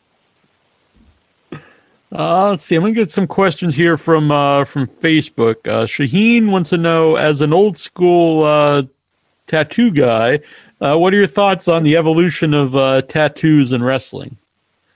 It's funny because I heard a rumor. I never got, I never got it from you know, you know, from the horse's mouth or anything, but they can were considering me as a, a champion hmm at one time, and they said because I had tattoos, you know, it Oh, wouldn't be good. yeah. So That is very. so there you go. You, you know, but to see guys come in, you know, like uh, the Undertaker came in, he was completely clean, I believe, and Mhm. and now he's got two sleeves. You know, Randy Orton, he's got two sleeves. You know, even The Rock, you know, he's got the uh, Polynesian tattoos on him, Samoan tribal tattoos. Mhm. Uh, it's the, the whole thing, and and you go around the world though. You know, like Yeah, even it- when I go to There's so many girls. Even today, I was somewhere. I was at a grocery store down here, and here here was a girl all tattooed. You know, Mhm. her back, her arm, everything. It's just something Yeah. that's out there. Yeah, it's just uh, I think because I don't have any tattoos, I, I think sometimes I stand out more not having a tattoo than uh, if you would have a tattoo today. Yeah, I I don't even think of mine, and mine uh right. Mine are like 58 years old now. I guess. Uh huh. I remember uh, when I'm I met Danny Dangerous Danny Davis at uh at the um, Yeah. at the New England thing, and he had you know old tattoo old tattoos on his arm, and he said that's why he always wore the long sleeves when he raft, and also when he became a Mm. manager for the same re- they didn't they didn't think it would be believable or whatever if uh if the Yeah. referee had tattoos, which it's just uh Yeah. it's a totally different culture today. Not just in wrestling, but like you said, everywhere. Yeah. Yeah, and it's uh I don't know. Well, that's what Yeah. they want to do. Yeah, even like places where it used to be like taboo to have, because uh, like Cody Rhodes has the big neck tattoo now, and uh, Mm. I even see people like I said working at the supermarket with tattoos on their hands and every once in a while on their head, which I don't know about that one. No. Uh, the uh, well, Mike Tyson's got that one on his head. right, right, that's, yeah. that's a Polynesian tattoo. Actually, uh, in New Zealand, uh, bumped into a couple of. And unfortunately, lost Tony, and I'm sorry about this. Uh, this one might have been my end this time. I'm gonna wrap it up next time we get Tony on here. When you get him back, we'll wrap up the show. But I appreciate uh, Tony Garea for being a good guy, telling a lot of cool stories, and uh, putting up with my technical problems. I I know it's actually not my fault. It's it's the weather, but still, he's a good guy. I probably would have gave up. I'd be like, "What the hell with this guy? This this this Jackie Jones. He wants me to do the show, and uh, this is, he just keeps uh keeps cutting out." But I can't help it. I'm sorry.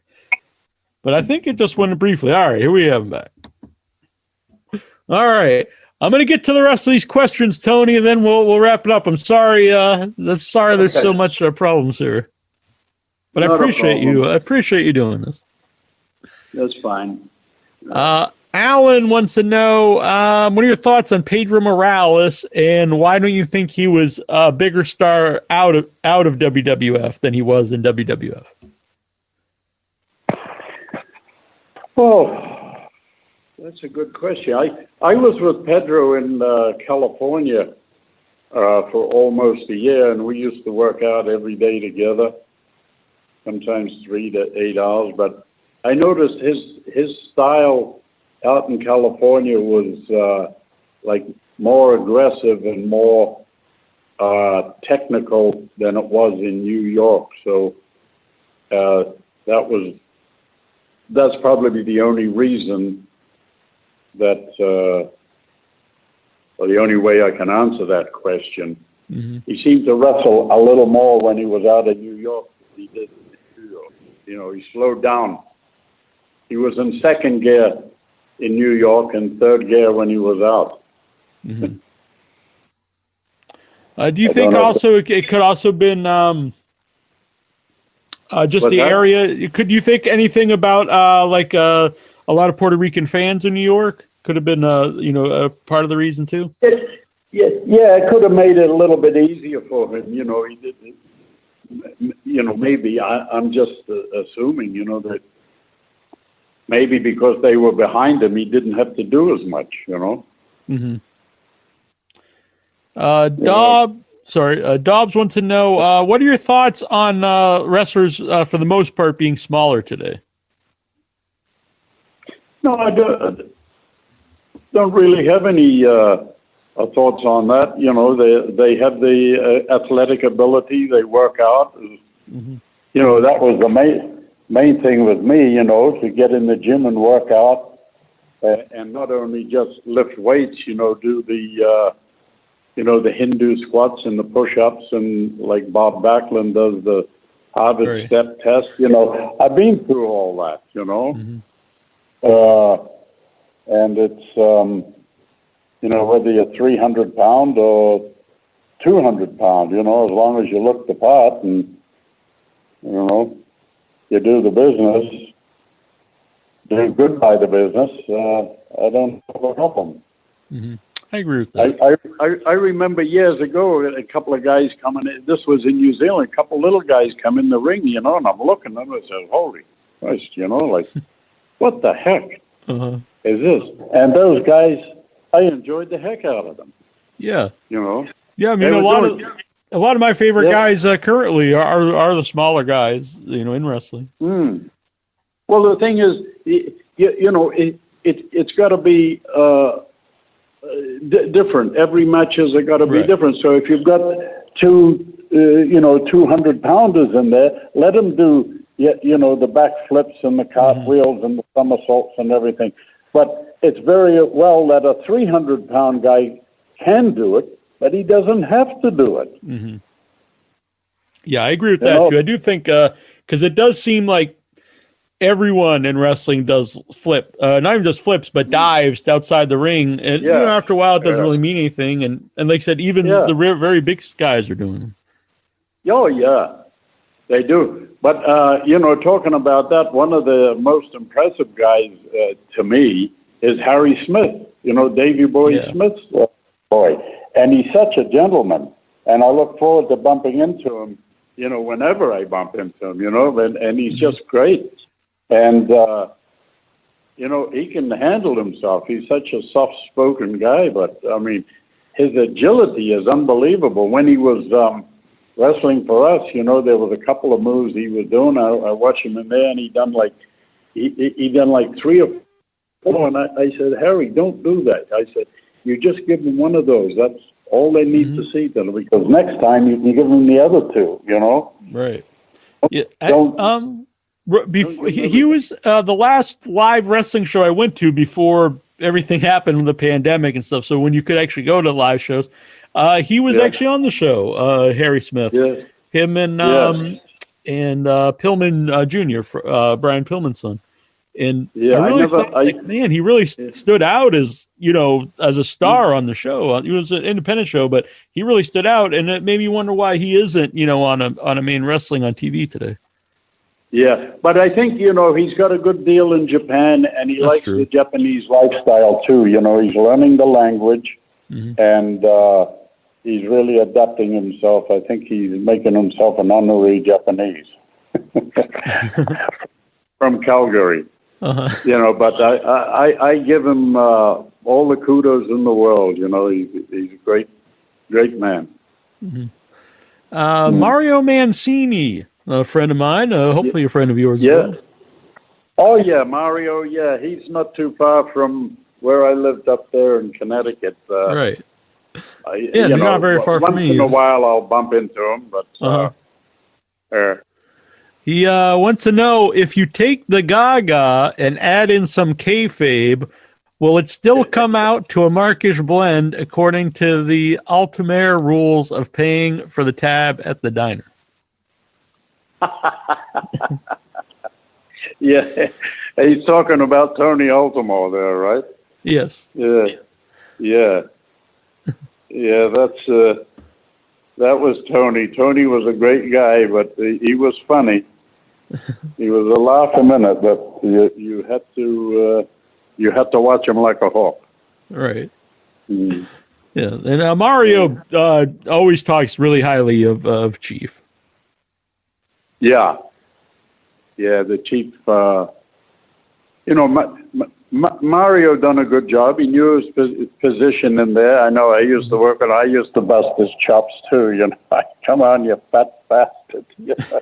and he he brings it up to me when I bump into him. You know, but hey, it's all in. You you know, I give him uh, best match I could Uh-huh. when I work with him. Yeah. And he's doing something. He's got a wrestling school in. Uh, yeah, the um, Paradise Alley. Yeah, in East Haven, uh, Connecticut. hmm Yeah, Yeah, him and Paul Roma. yeah, Yeah. Uh, Mario's a great guy. yeah. There's somebody else was involved there too. Yeah, I think you're right. I know it's him and Paul Roma, but it, it could be someone else too. Yeah. Uh, Brian wants to know what was better to work for, uh, WWF or the NWA?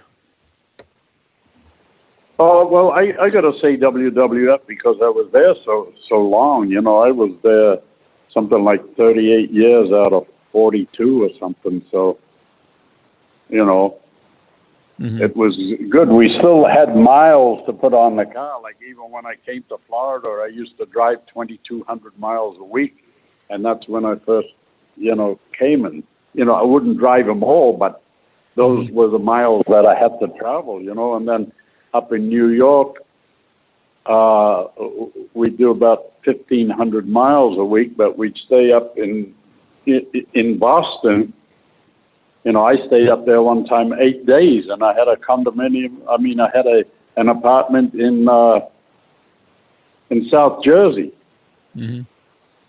So you know, I'd stay up there. You know, j- just to cut the miles because it doesn't make sense to drive down from the Boston area to New Jersey to go back up the next day. You know, ridiculous. But you know, many times we drove from Bangor, Maine, down to uh, South Jersey. You know, just outside of Philadelphia, where we live. Mhm. You know, we'd leave there at ten thirty at night, Bangor, and we'd we'd get uh, back to Jersey as the sun got up. Mhm. Uh, let's see. Uh, card stores wants to know uh, what what is your take on the rise of women's wrestling? Yeah, I think that's very good. That they they've done excellent, and I don't know who's training them, but at a guess, I'd say it'd be Finlay. I think know, he was really involved in uh, when it really started to change and they became you know really good workers. Yeah, yeah. I've always, uh, of course, uh, you, you know, I I started back in the in the Moolah days with uh, you know Judy Martin and Leilani Kai and and a few of those, and uh, you know they wrestled, and and then it came to the girls with trying to wrestle like the guys, you know, and I was trying to say you don't have to wrestle like the guys, you know, you're a different you know, you, you know, you got to put a different match out. You know, do the the cartwheels and the somersaults and the you know the fancy moves. You know, Mhm. and and that's what they do, and they're doing a great job. Yeah, I agree. I mean, uh, my my opinion, it's the best uh, era for the for the as far as women's wrestling goes. Um, like uh, Char- Charlotte Flair, I honestly think was is one of the best you know wrestlers around, all around uh, Yeah. character and everything. Uh, you know, Oh, men or women, she's she's really good.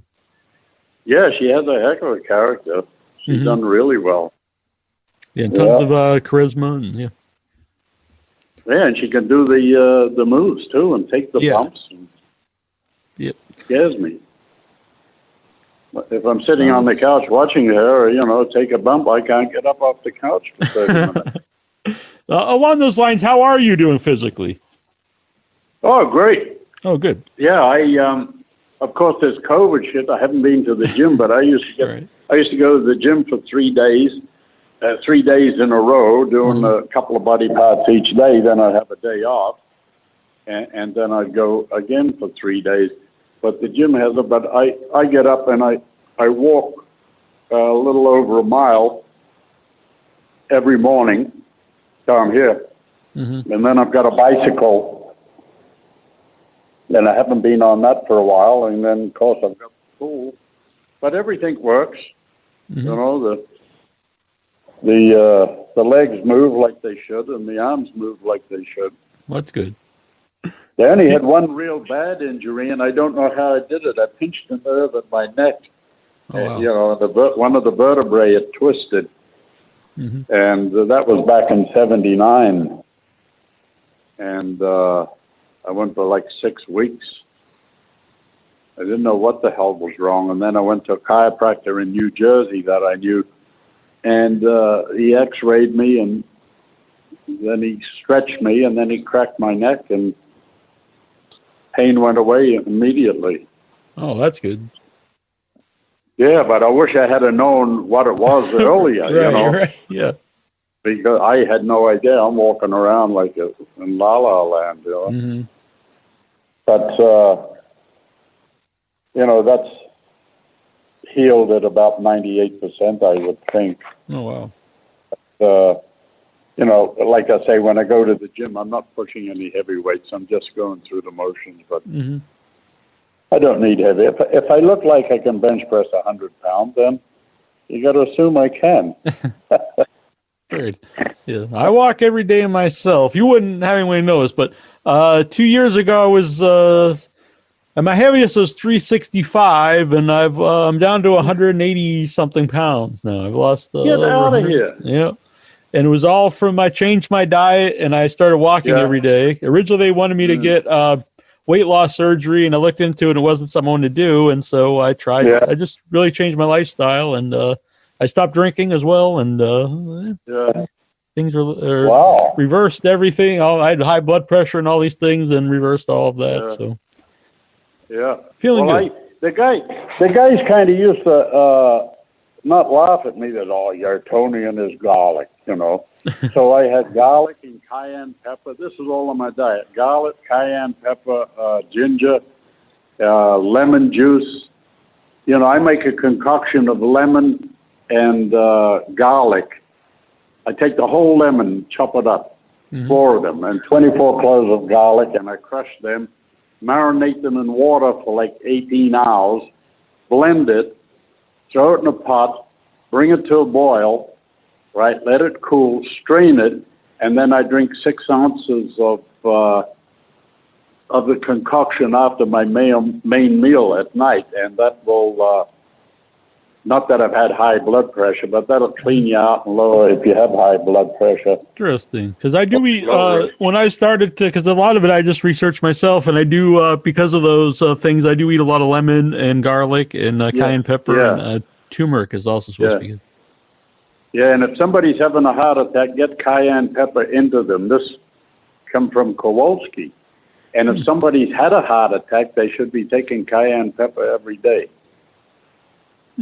It'll, Yeah, uh, when I started, it's uh, like I said, I use it in a lot of my uh, in my meals because it's supposed to have a lot of uh, benefits to you, health benefits. yeah, well, it increases your circulation and it's a natural anti-inflammatory on top, you know, so all that stuff. hmm And lots Um, of vegetables. Yeah, I eat a lot of vegetables now as well. And mostly, uh, especially living on Cape Cod, it's easy for me. A lot of seafood and and uh, fish as far Yeah. as meat. Yeah, I love, uh, have a nice piece.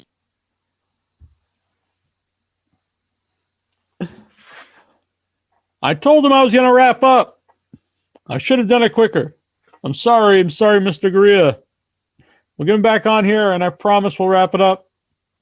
But we're talking about fish. I, I'm a I'm a scallop guy. A lot of uh, sea scallops. But yeah, good fish here. I like codfish, haddock, any kind of white flaky fish. Good by me. Monkfish is good. Again, thanks, Mr. Garea, for uh, for putting up with uh, the technical problems. Uh, when we get back, we're going to wrap up uh, the interview.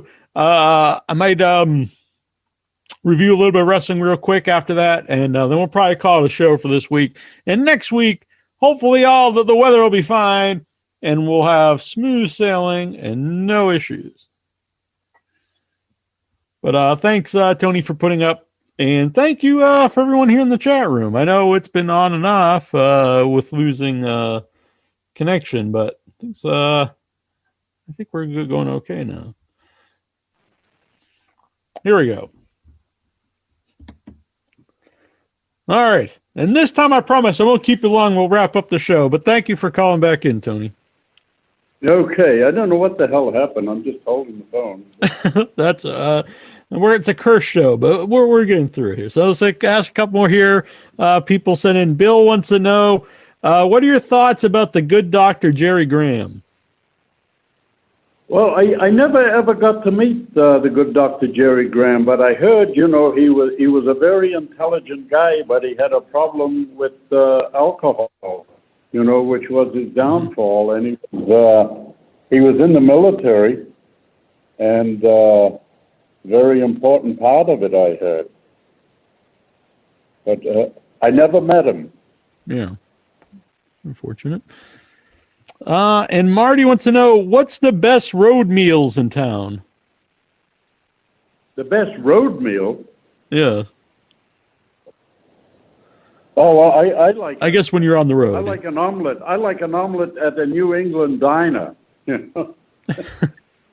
Cheese, cheese and mushrooms with Oh, that uh, sounds good. yeah feta cheese uh, with uh, spinach and uh, mushrooms and olives. Yeah. Mhm. As a matter of fact, for breakfast I have brown rice and three scrambled eggs. I mix them all together, and that's my breakfast pretty much every morning. Right, sounds good. I eat a lot of I I make my I do egg white omelets, but yeah, I like omelets with uh, tomato and spinach and Yeah. it's good. All right, very good. All right, well, I appreciate you doing this. I, I enjoyed it a lot, and uh, sorry for any technical issues, but uh, but I appreciate you uh, putting up with all of them. Uh, that's all right. Not a problem, Neil. Good. Have a good night. You as well. Take care. Okay. Yep. Bye. Bye. Bye. All right, very good. Tony Garea. Sorry for any uh, technical issues. I'll try to edit them here. Uh, I think there's an editing platform here on uh, YouTube. We'll uh, test it out. If not, I'll uh, edit it myself and put the show. up. But anyway, big thank you to Tony Garea. A big thank you to his wife, uh, Merci, for setting it up. And also um, Bob for uh, helping. Uh, he set up uh, the last show we did with um, Bugsy McGraw. He's also got a lot of cool guests coming up on the show for us. Uh, I think I went over some of them, but anyway, go over and join our Facebook group. It's facebook.com slash group slash iWatch Wrestling. Subscribe here on In Your Head. Hit the uh, bell icon so you get the notifications. Um, I'm also uh, started to put up um, a picture and a link every time we have a new uh, interview scheduled, so you can find that out. And uh, when you see that, yeah, so you, you'll see a picture like you said for the for the Tony Garea one, and uh, you click uh, set reminder, and uh, it'll give you a countdown all week until the show. Pretty sweet. All right, so I had mentioned you because I uh, people know I don't watch uh, uh, a lot of current wrestling. It's just not for me. Uh, and I'm not a guy likes to come out and just want to trash anything. So I just stopped watching it. But I grew up a huge wrestling fan, as people know. But the good, fine people of the Headyverse out there donated money because they wanted to hear me review Raw. So I watched Raw this week. It was the second night of the draft. I took notes. I'm a professional here. This is for Stephen Butler. Send me money to review Raw. I'm not saying you got to send me money, but if you do, I'll, I'll do something for you. By the way, if you uh, if you enjoy the show and want to help out, um, we have uh, you can PayPal links on the website. Um, if you send a super chat, any money tonight uh, over ten dollars because they take thirty percent. So you know, but uh, ten dollars or more, I will send you an autograph photo of myself, Jackie Jones autograph photo. I'll sign it to you, personalized, however you want. Ten bucks or more. Um, just uh, do it up in here and then email me your uh, address at iwwrestling at gmail.com. All right. So Raw. I got my notes here, so I'm gonna be looking at my notes. So it was the night of the draft. We had the uh, the chief ambassador, the, chief brand officer. I'm sorry of uh, of Raw. Stephanie McMahon came out. Uh, so we had a promo with uh, Randy Orton and Drew McIntyre, which uh, you know they're the last time the last pay per view I saw they had the um the ambulance match, which was a I thought was a blow for the, their feud, and I thought it was pretty well done. I actually really liked the last pay per view. I talked about you know not liking modern wrestling, but I really did enjoy the last WWE pay per view. Excuse me, and um, I thought that was the blow off because it was an ambulance match, and they also I liked um that they it was a callback to all the um the legends that Randy Orton had beat up, and so they all came back and got their uh, they got their revenge on Randy during the uh, ambulance match, which I thought was uh, fun. I like that. So anyway, uh, here were the the the first round of the second night of the draft. All right, first of all, I'm going to just talk about the draft real quick. If you're going to do a brand split, um, you because they've done this on and off for years. I think if you're going to do it, you got to really stick to it and actually have the brands different. They also have to compete throughout the year. You can't just be like willy nilly, like you know these guys show up on, on it and women show up on either show. No one really cares. No one's really competing. And then every once, and then out of the blue, now they compete on this pay per view. Then you go back to it's not really mean a thing.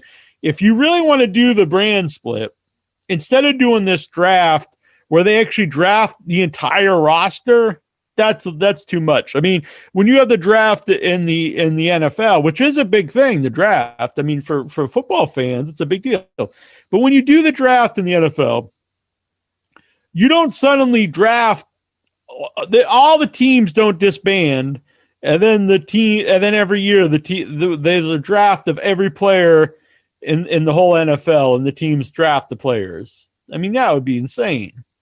What they do is they draft the is they draft the, the graduates from from from uh from high from college or maybe even high school sometimes. But you know from the college players. So if you're going to do that, you could do that with NXT every year they get to draft so many people from NXT. That's a possibility you could do. If you do want to do the draft where they, they draft people to the different shows, not the entire roster, that's just too much. Do a few people, like we, we, we get three, they get three.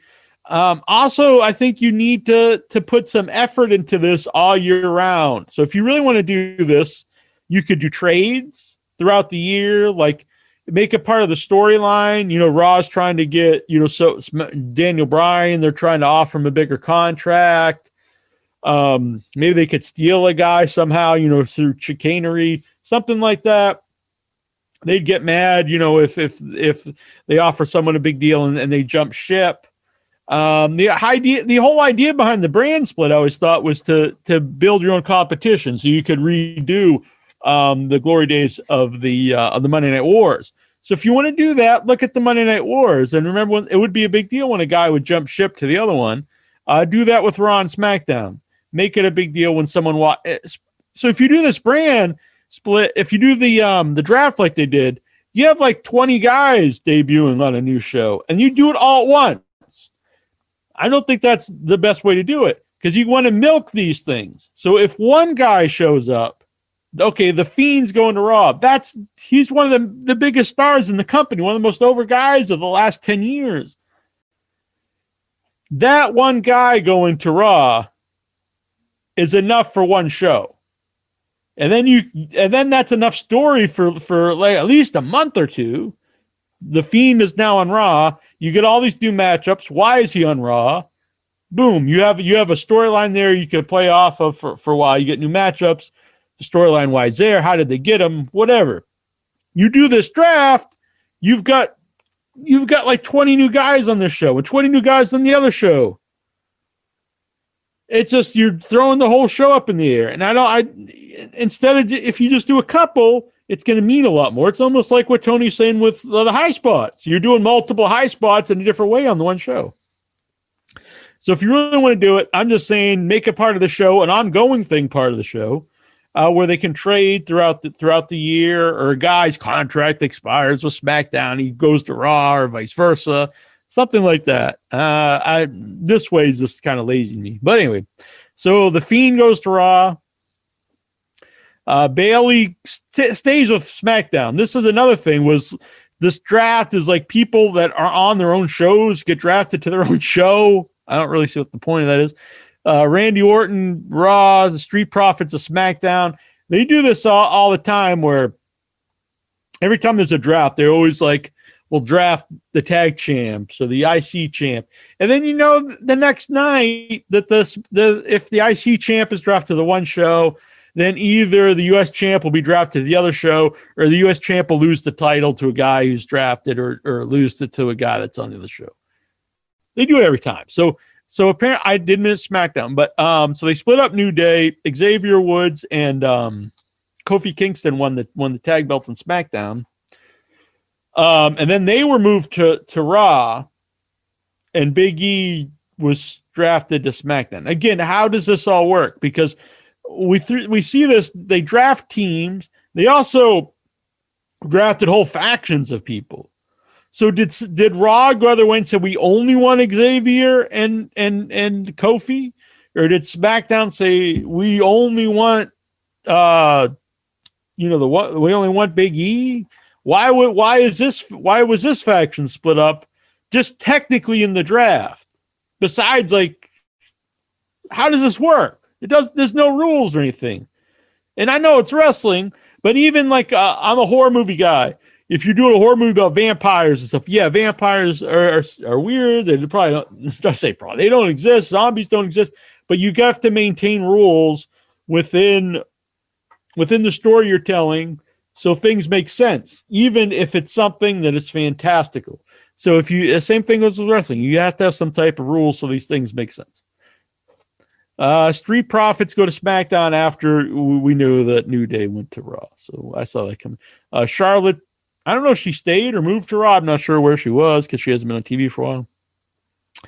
Uh, Kevin Owens versus Aleister Black in a hardcore match or whatever they're calling. No, is there a difference between a no holds barred match, a no DQ match, and a hardcore match? What's the difference between those three? Why not just call them one thing? But uh, whatever. Uh, this was actually an excellent match, I have to say.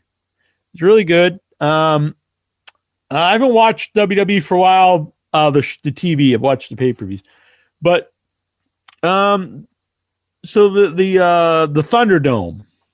It's still distracting to me. The you know faces on, on the computer screen in the crowd, but not quite as much as it was originally. I don't know. They might have. I remember when it first started, they were so bright, or maybe I've just gotten a little used to it. Um, I also do think they have been doing a better job with the fake crowd noise. It does seem a little more natural. It used to just be this, and it didn't sound right.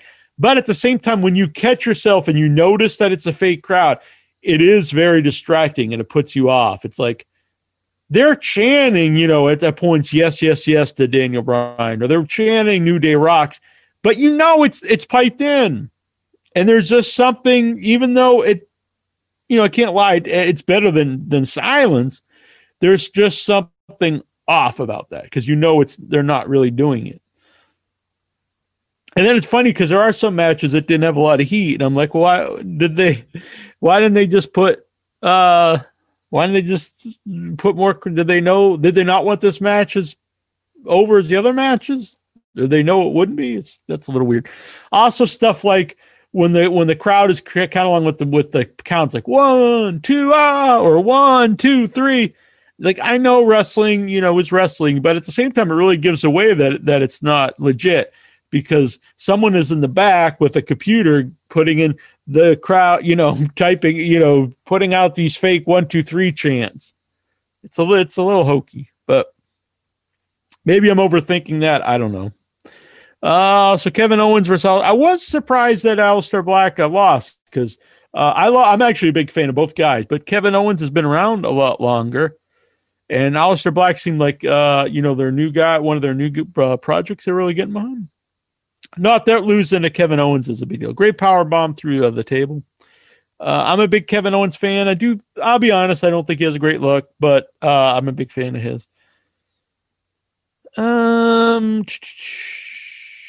Stephanie came out, really put herself over. uh, so let's see. The next part of the draft, uh, Braun Strowman to Raw. Then they were putting over that um, Keith Lee would be happy. I'm not really sure why, but but apparently they either have a feud or doing something together. Um, and then but but then they gave away that Keith Lee would be staying on Raw. Uh, Daniel Bryan to uh, SmackDown, and that's when they did the fake uh, yes yes yes chants. Uh, Matt Riddle to Raw um, the bro, uh, Kevin Owens to SmackDown. So it's interesting. They put Kevin Owens over, then he moved to SmackDown. Uh, Jeff Hardy to Raw. I'm always been a Jeff Hardy fan, but um, something that uh, Jericho is always is great at, honestly, is reinventing himself. He's he's been around as long as Jeff Hardy, but he's always changing his character up. And uh, I mean, it's something that Undertaker would do. But the um the thing with uh, Jeff Hardy's basically been the same guy now for 15 years. And he does you just get tired. You see the same guy on there all the time. Uh, we had uh, Miz TV. It's kind of weird they call it Miz TV. And uh, when it's Miz and Morrison, it's kind of demeaning to the Mor- to Morrison. Uh, so then, wow, I was putting over the women's division with Tony Garea, and I, it is something I do like. Um, I, I think um, Asuka's great. Um, Charlotte Flair, a lot, a lot of the women. I, I like Sasha Banks. I like Bayley, but But I actually like Mandy Rose too. But Dana Brooke, I'm sorry, Dana Brooke, you're not good. Uh, L- Lana is an excellent manager. Why is she pushed as a wrestler? I have no idea. So this was just, I'll just be honest, this was god awful. It was uh, Mandy and Dana Brooke uh, promo against uh, Lana and, and Natty Neidhart. This was not good. Not good at all. Uh, so then they had a break, and then uh, it was back to more Miz TV, which was really weird to do a break in the middle of a uh, a talking segment. But anyway, so it comes back to more Morrison TV, and then he's like the Plan B, the mayor of Slamtown. I was wondering who the hell's that? Is this a new guy, the mayor of Slamtown? And uh, apparently that's what they call Morrison. And so that was kind of funny. Then uh, out comes Lars Sullivan, who looks and he looks he looks intense. Ah. In the chat room here, Ron G wants to Neil a Jewish boy? I'm not. I don't know why it matters if I was, but I'm not. Uh, I'm uh, German and Italian. Uh, Bobby Roode and Dolph Ziggler. Um, these are two guys that uh, have. Uh, I don't know if it's too late to really do something with either guy, but uh, Dolph Ziggler's had so many chances, but they net. I don't think it's his fault. They just always stop. Like he gets, he'll get over even after a point where I think like it is too late for him, and he'll he'll get over with stuff, and then he'll just end. Bobby Roode has been super. It was super over at one point. Um, but I, in theory, though, I like the team. Bobby Roode and Dolph Ziggler. I think both are very talented guys. Uh, maybe they can do something as a tag team. So uh, they, they're looking for a title match. So they're going to get a title match tonight. I assume it's the first time they're wrestling and they get a title match. I, I don't get that. So this was my biggest quandary of the uh, of the draft was uh, retribution is drafted to Okay, first of all, retribution is what forty people or something. It's this giant, massive. It'd be like if you drafted the NWO even more because like they so they have like the four main people. It's like crowbar and nail biter and and uh, tallywhacker and who's the other one? Like uh i don't know ding dong or something. So so they have this this group of people. So they, and then they have like 50 other people. And now they're also led by um ali who didn't get a cool name. He's not you know stiletto or bomb or something. So he's Ali, and then there's like four other people, and then like 50, you know, mass people. So so first of all, you can't draft all three of New Day. But you can draft, you know, 48 people of retribution.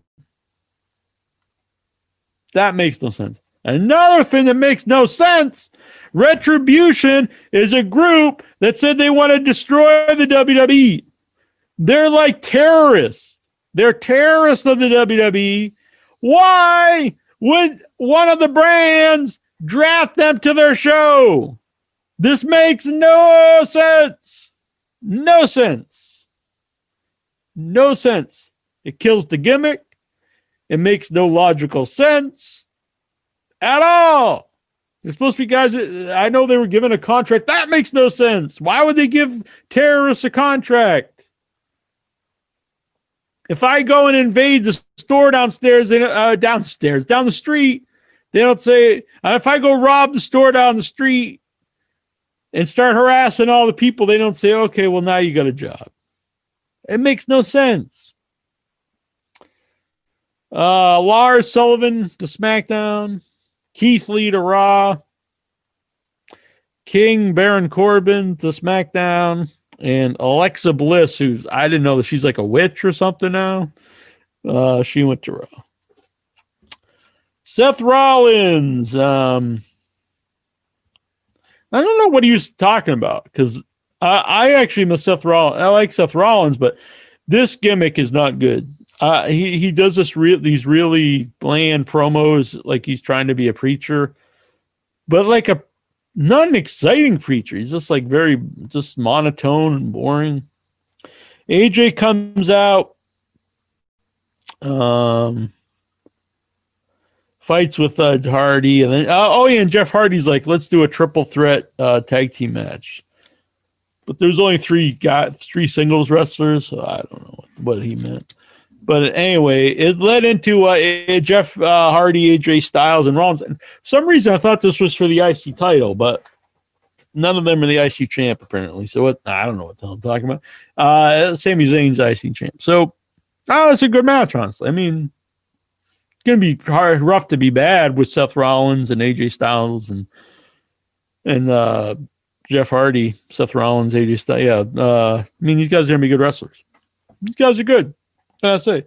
So this was excellent match, really. Um, you know, if there was some like actual point behind it, like if whoever won went on to do something, that would be. It's weird to do like this epic match that means not that has no consequence. So it's like it went like multiple segments. There was no reason besides they just came out and started fighting each other.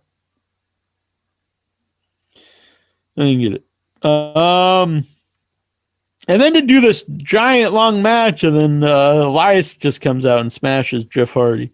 But uh, so it's really like this match. It's building up to Elias, uh, I guess, going to feud with Jeff Hardy. I don't know. I'm a huge fan of Elias. Walk with Elias. He's another guy I think was really they really missed the boat on. Um, to me, this guy could have been top top card guy. Uh, Elias to Raw, Sami Zayn to SmackDown or stays on SmackDown. Uh, Lacey Evans to Raw. Lacey Evans, drop this gimmick. When is the last time someone was a Southern Belle? What is that from? Like the the Civil War? Who uses the term uh, Southern Belle? This is like something people talked about in the 1800s. And her real story is much more compelling. She fought in the war, she has a family. The real character is a much more interesting character than the fake Southern Belle from the 1800s. Just you you told her real story. Why is she this person? Why is she a former uh, military person as a family and then pretend she's you know the Southern Belle from the 1800s on TV? It makes no sense. And the her actual character, her actual story is a is a gimmick, even though it's real, but it's an actual character and that people can relate to and get behind. So why make this fake thing? It makes no sense. Just uh, Lacey Evans as Lacey Evans would be something. Uh, Cesaro, Nakamura, they can be ta- they can be together. I guess they go to SmackDown or stay on SmackDown. Sheamus to Raw. Sheamus got a new look. He's got like a hat. He looks like like uh like he's a hooligan or something. I kind of like it. I like it. Um. Oh, we had uh, Lana and Natty versus uh, Dana and Mandy, and the camera showed uh, Mandy and Dana, even though they said Lana and or, anyway, they, they showed the same team both times. I guess they didn't. They're like, I don't know. It's the two blondes. We don't know. This match was a shits. Again, I'm a fan of women's wrestling currently, but this was not a good example. Uh, Hurt Business, I am a fan of. Hurt Business is money gimmick.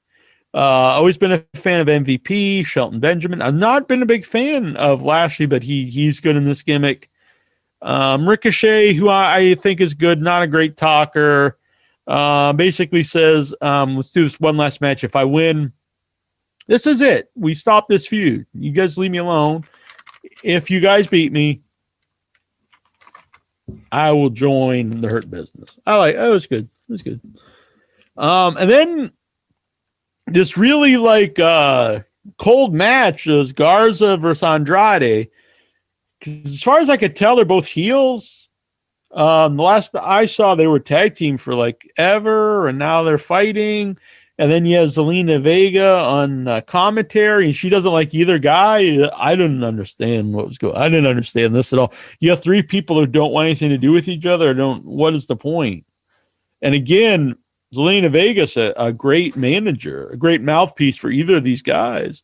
Uh, why do they? Really reminds me of the of the '90s when the, all the women had to be wrestlers, like in late, you know, kind of a Vince Russo thing where all the women had to be wrestlers, and um, some people are, are you know should just be manager. There's nothing wrong with that. Uh, Lana and and Zelina, I do think Zelina Vega is better than, than Lana in the ring, but um, I think both are, are more useful as managers.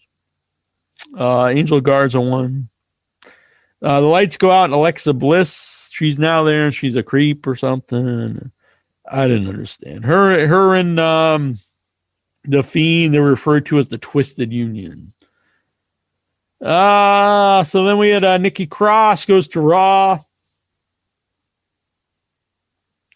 Uh, Dolph Ziggler and Bobby Roode to SmackDown. R-Truth to Raw. Apollo Crews to SmackDown. He seems doesn't he get drafted every time they have a draft? I think Apollo Crews, And then Dabaka- Dabba-Kato, Dabba-Kato went to Raw. That's a bad name, Dabba-Kato. Xavier and Kofi versus uh, Roode and Dolph Ziggler uh, with the fake uh, New Day Rocks chant. Uh, very good matchup. I'm a fan of both teams. It's weird they just they put put Dolph and Ziggler together for the first time. They get a title match in their first match and lose in their first all in their first match. You had like you had like three months of story in one match. Uh, Elias promo. I'm a big fan of Elias. As mentioned. Uh, so we had Hurt Business versus Ricochet. Uh, really good stuff. Uh, I don't know why Ricochet was wrestling with a chain around his neck. Probably doesn't seem too smart. Uh, really, just an exciting match. I really uh, dug this, and uh, I thought that the finish was cute. The finish was cute. So they, uh, I believe, it was kind of an Eddie Guerrero kind of finish. Uh, through the MVP throws the chair in um, to Ricochet to get the victory. Ricochet then uh, pretends that he got hit in the head, which results in the DQ when the ref turns around. It was it was cute. I liked it. All right, so then we went to the. At this point, when when they come back to the uh, to the draft and they announced Titus O'Neil, I'm just like, come on, guys. Are we literally going to go over the entire roster? Do we really need to know that Titus O'Neil was drafted to Raw? When's the last time Titus O'Neil's done anything? Never mind anything. Oh, I don't think he's ever done anything. It's over. But when's the last time he's done anything? Why would we need to know he's on? He's been moved to Raw. And then Carmella to SmackDown. Uh, I don't want to say this because she got mad on Twitter. People saying stuff, but she does look like someone when I when I've seen the show botched, like the women that are addicted to to uh, plastic surgery. Uh, Peyton Royce to Raw. Uh, Aleister Black to SmackDown. He was like the, the one name here. And then Tozawa to Raw. Does Tozawa wrestle? I know he's got ninjas or so. I don't know. Jeez. I thought I was thinking poor Aleister Black. He's in this list of just horrendous people. Uh, then we had the women's battle royal. And this was like in multiple segments again. And did they really couldn't they plan this plan this stuff out a little bit so you see most of the battle royal without you know going to breaks? I like battle royals, but anyway, inexplicably won by Lana. Come on, are they just trying to troll the audience? They have like all these talented women, and they're trying to push Lana as a single star. Good lord. Uh, RKO uh, and Drew, then uh, you have their battle to finish the show. Uh, not as bad as as I expected, probably, but not particularly good. This I went over the the draft stuff was eh, not good. The mat most of the matches were good.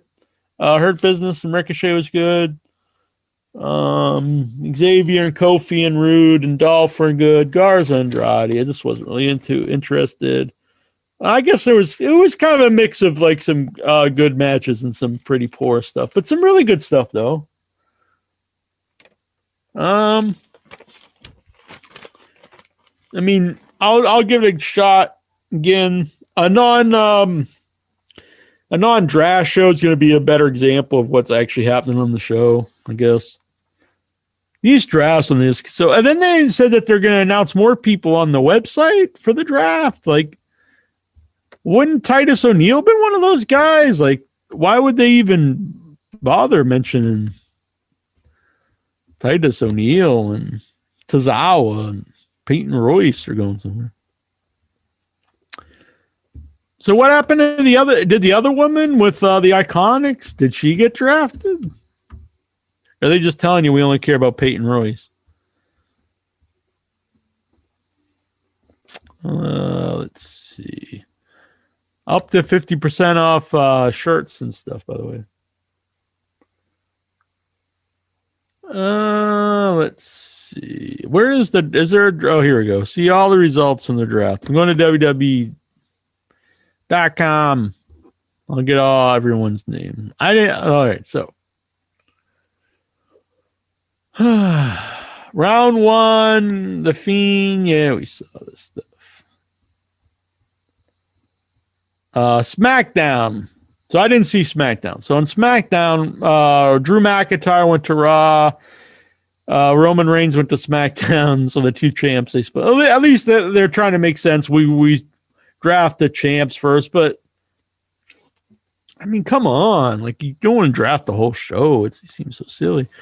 Uh, women's champ Asuka to Raw. SmackDown got Seth Rollins. So I guess that's a pretty big, you know, jump. Uh, Raw got see so Raw gets the, all the hurt business. So that they got Bobby Lashley, Shelton Benjamin, Cedric Alexander, and MVP. That's one, two, three, four guys. That's fine, but New Day is. I mean, I'm not saying you can't split up New Day, but stuff doesn't make any logical sense. Uh, round two, AJ Styles to Raw, SmackDown, Sasha Banks. So she stays on SmackDown. Uh, Raga Naomi. Interesting. Did they split up uh, the Usos? I mean, did she split up her husband? Split up their husband? That's weird. SmackDown, Bianca Belair, I guess, is moving to the main show. Uh, Raw got Nia Jax and Shayna Baszler, the uh, women's tag champs. Raw kept Ricochet. SmackDown got Jey Uso. So I guess they split up the Usos. Raw, Mandy Rose, SmackDown, Dominic, and Rey. So, so, so you know, uh, father and son, they have to stay together. There's no rhyme or reason to this. Um, Raw, The Miz, and and John Morrison. So I guess the other uh, Russo didn't even get drafted. Weird. Uh, Raw, SmackDown, Tag Champs, Tof- Kofi Kingston, Xavier Woods, Big E to SmackDown. Raw got Dana Brooke. Like they would, you like you would pick Dana Brooke that early and nothing. SmackDown, Mr. Money in the Bank, Otis. Uh, Raw got An- Angel Garza. Raw also got uh, Humberto Carrillo. Why didn't they just say we want all the Mexicans? Uh, SmackDown got oh Murphy. Oh yeah, because he's going with. Uh, so they're going to continue the Murphy and Seth Rollins uh, thing. Raw got Tucker, so they actually split up Otis and Tucker. I do not see. Uh, I don't see anything in the future for Mister Tucker. Apparently, uh, that's sad. Poor Tucker. SmackDown got Kalisto, so they split them up too. And Raw got Drew Gulash. It's uh, Jerry Fatetto. Very excited. Uh, did they not? Do they have uh, everyone else? Oh, here we go. We do have a couple um, network exclusives. I guess they just announced them today, or yeah, today, yesterday, I guess. Uh no, today. Raw got so breaking news. Raw got Gran Metalik and Lince Dorado. So where did the other guy did I say go? Kalisto went to so Kalisto they're splitting up. Kalisto they're trying to make the single star. He's going to be the HBK of the Lucha House Party. He's on SmackDown. And Gran Metalik and Lince Dorado to Raw. And here's uh, some shocking news. Shorty G was drafted to SmackDown. That's right. The Tony Short, the Shorty G. Huh.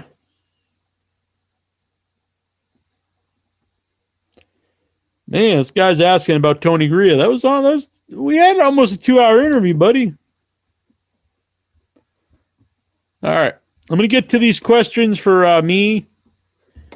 Anything that's uh, referring to the Inch Man, we'll just ask uh, next week. I'm asking my buddy, my pal, my amigo Al Oob. My boy Al Oob, that's what Intra calls him. Uh, Al, can you please um, archive uh, the questions for intro and we'll save them for next week. Maybe not. There's 70. I. Well, we'll, we'll, we'll, we'll ask as many of these as I can. Let's get to these. Sorry, I'm not taking uh, calls. Uh, I'm having you know some technical issues with the show tonight. So, but we'll be back to normal. Um, I might be doing a live uh, show tomorrow night too. All right, Vic Schiavone after following AEW Dynamite. Vic Schiavone. Do you think Asuka will keep the streak alive by putting Lana through a table next week on Raw? Sure. Dobbs, can we convince Lexar to join Facebook and the In Your Head page? Do it up, Lexar!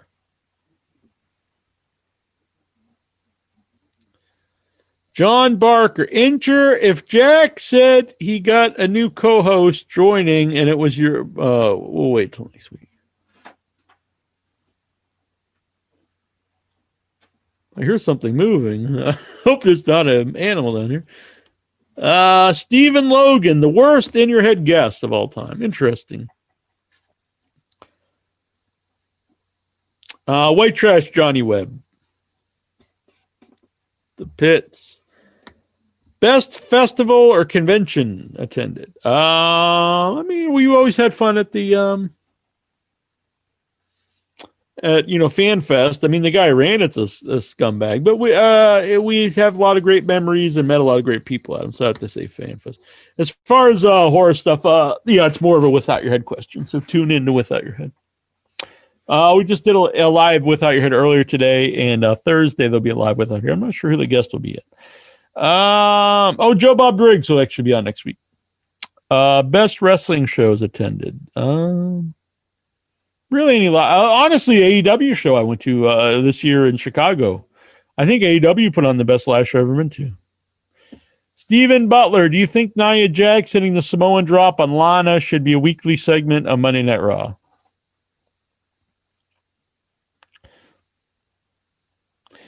Tyler Stevens, can Jack get a new animal for the basement? I just heard something. Maybe I did. Do you believe Braun when he says he's only shooting up B12? Yeah. So there was there was this uh, Braun uh, posted uh, on Instagram a picture, and um, there was a syringe on the uh, on like the uh, the sink, and he was like, "Oh, that's because I shoot up B12." Now it's possible. I'm not. I'm not claiming he does anything, but you should probably look out for that stuff if you're taking selfies. You don't want to have like uh, direct, direct paraphernalia in your selfie. Um.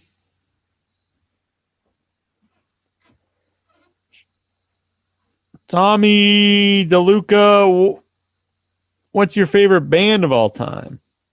And your favorite album? I mean, when I was uh, in high school, my favorite band was uh, Smashing Pumpkins, and my favorite album was uh, Mellon Collie and the Infinite Sadness. Danny Wagner would intershoot Al Ulb. We'll find out next week. Uh, da, da, da.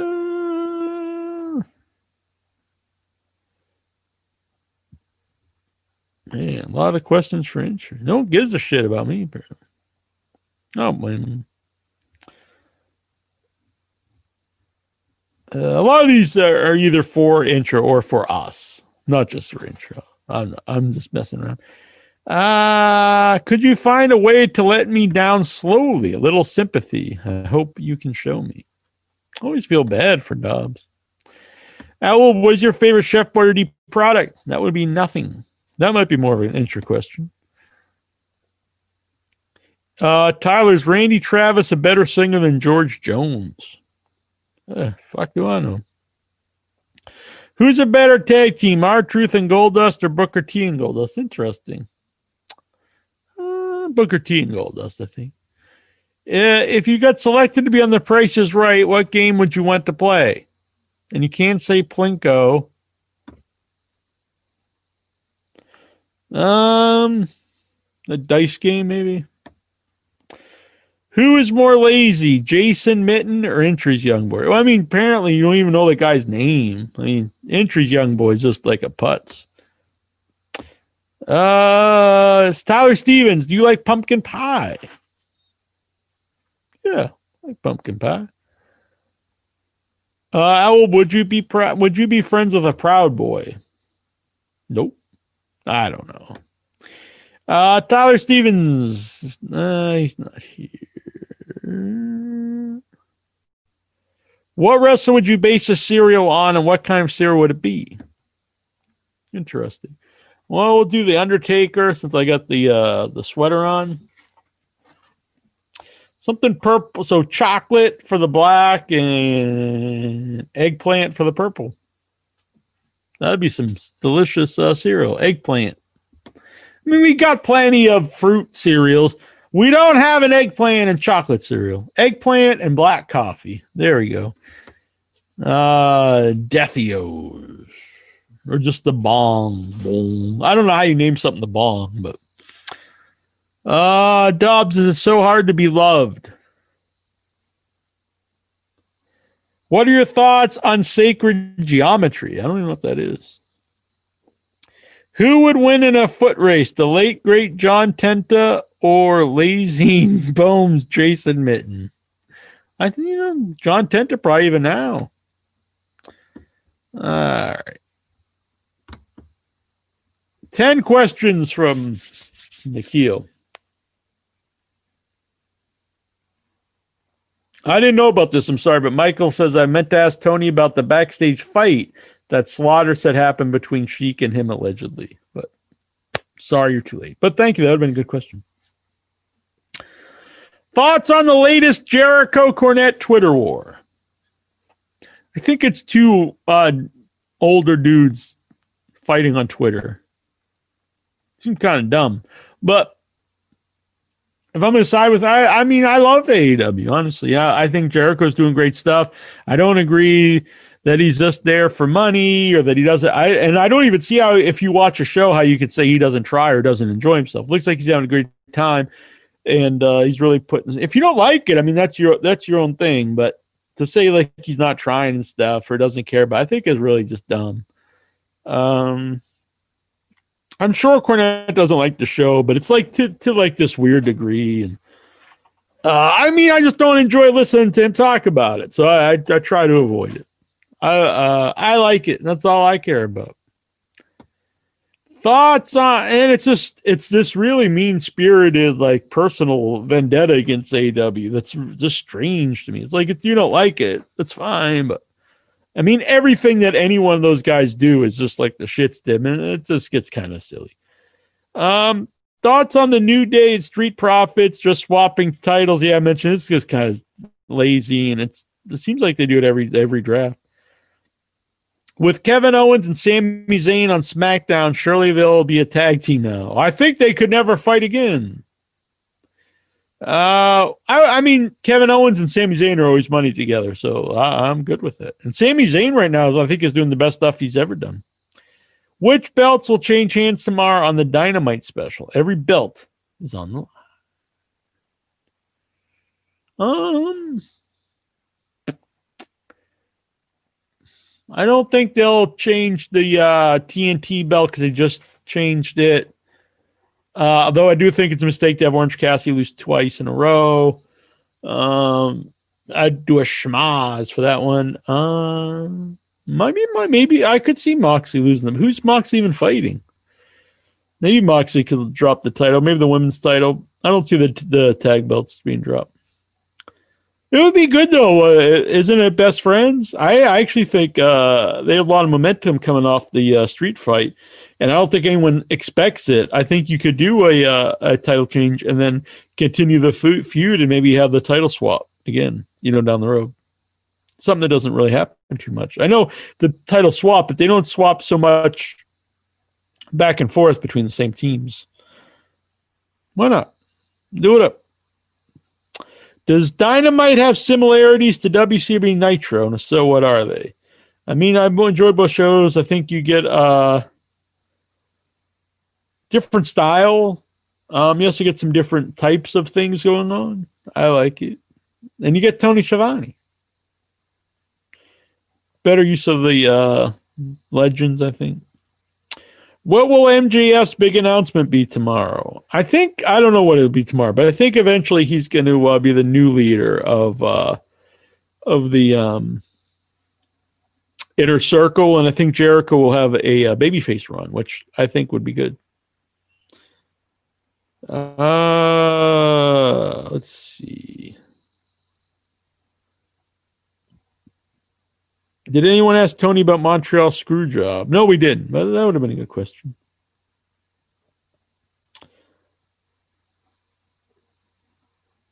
Uh, let's see. here. Favorite Eddie Guerrero match? Probably something against. Uh, I remember he just had some awesome stuff in WCW.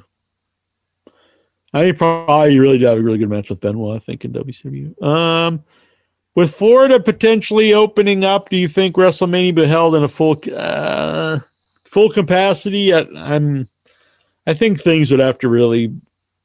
I don't see things uh, being that level by next early next year. Uh, any thoughts on WWE's latest draft? I just you know went over it, but it's a good question. What the hell? What has the Hell in the Cell concept been killed now?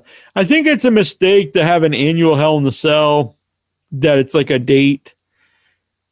Um because it should be the culmination of a feud which you know right now i think they probably did a good job with that. But some years it's clear like we just we we may we're having it's coming up. We have to have two matches in the hell in the cell and uh, you know men and a women's match. And it's kind of it seems forced. So it shouldn't be something you uh you have every year because then it's like we have to put a match in here it should be uh, a natural uh, blow off to a feud. That's my opinion. Who is the spiritual leader of the world? Do do not give into the Antichrist when he appears. Wow. I think me. I think I, you know, I'm doing a good job here being a spiritual leader to uh, to the Headyverse.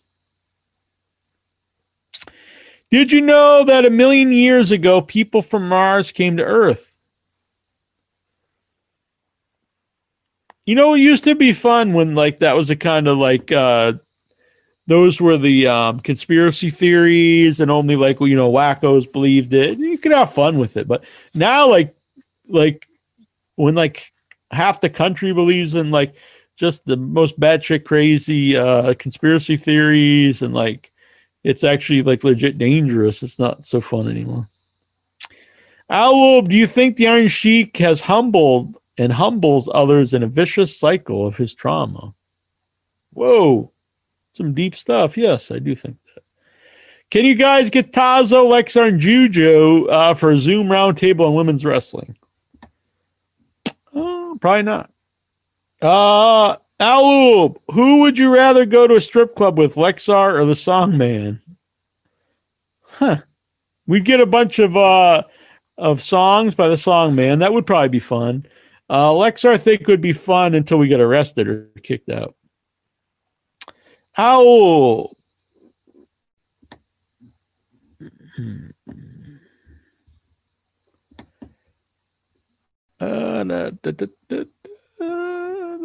Would you rather watch Coach or Saved by the Bell?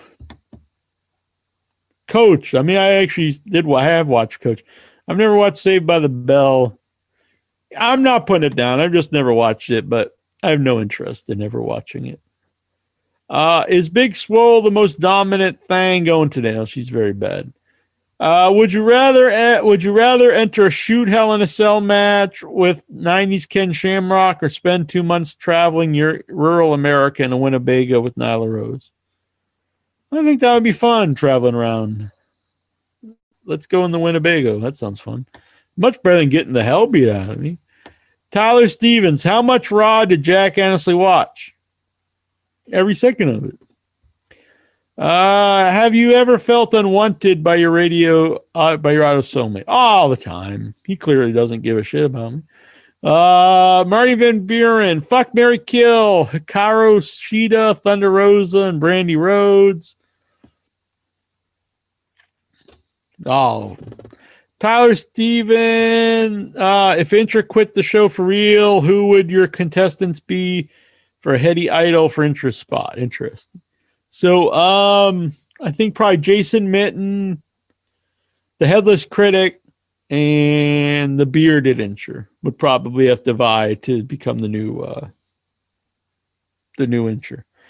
Uh Marty, what would you do with Sonny Kiss? I push him. I think he's just he's got a lot of star potential. He's very charismatic. I think he's good in the ring too, but very cra- he's got star star power to him. Uh, Mar- Frank O'Brien. Some I think uh, they should have done more with him after the um, Cody match because he showed a lot from some. Uh, Frank O'Brien. Some people will give you the shirt off their back. Jack takes your shirt and sells it. I didn't take someone's shirt. Uh, it was given to me, and and then I sold it. Enjoy it. Marty, do you ever wonder what kind of merchandise is on clearance sale at Impact Wrestling these days?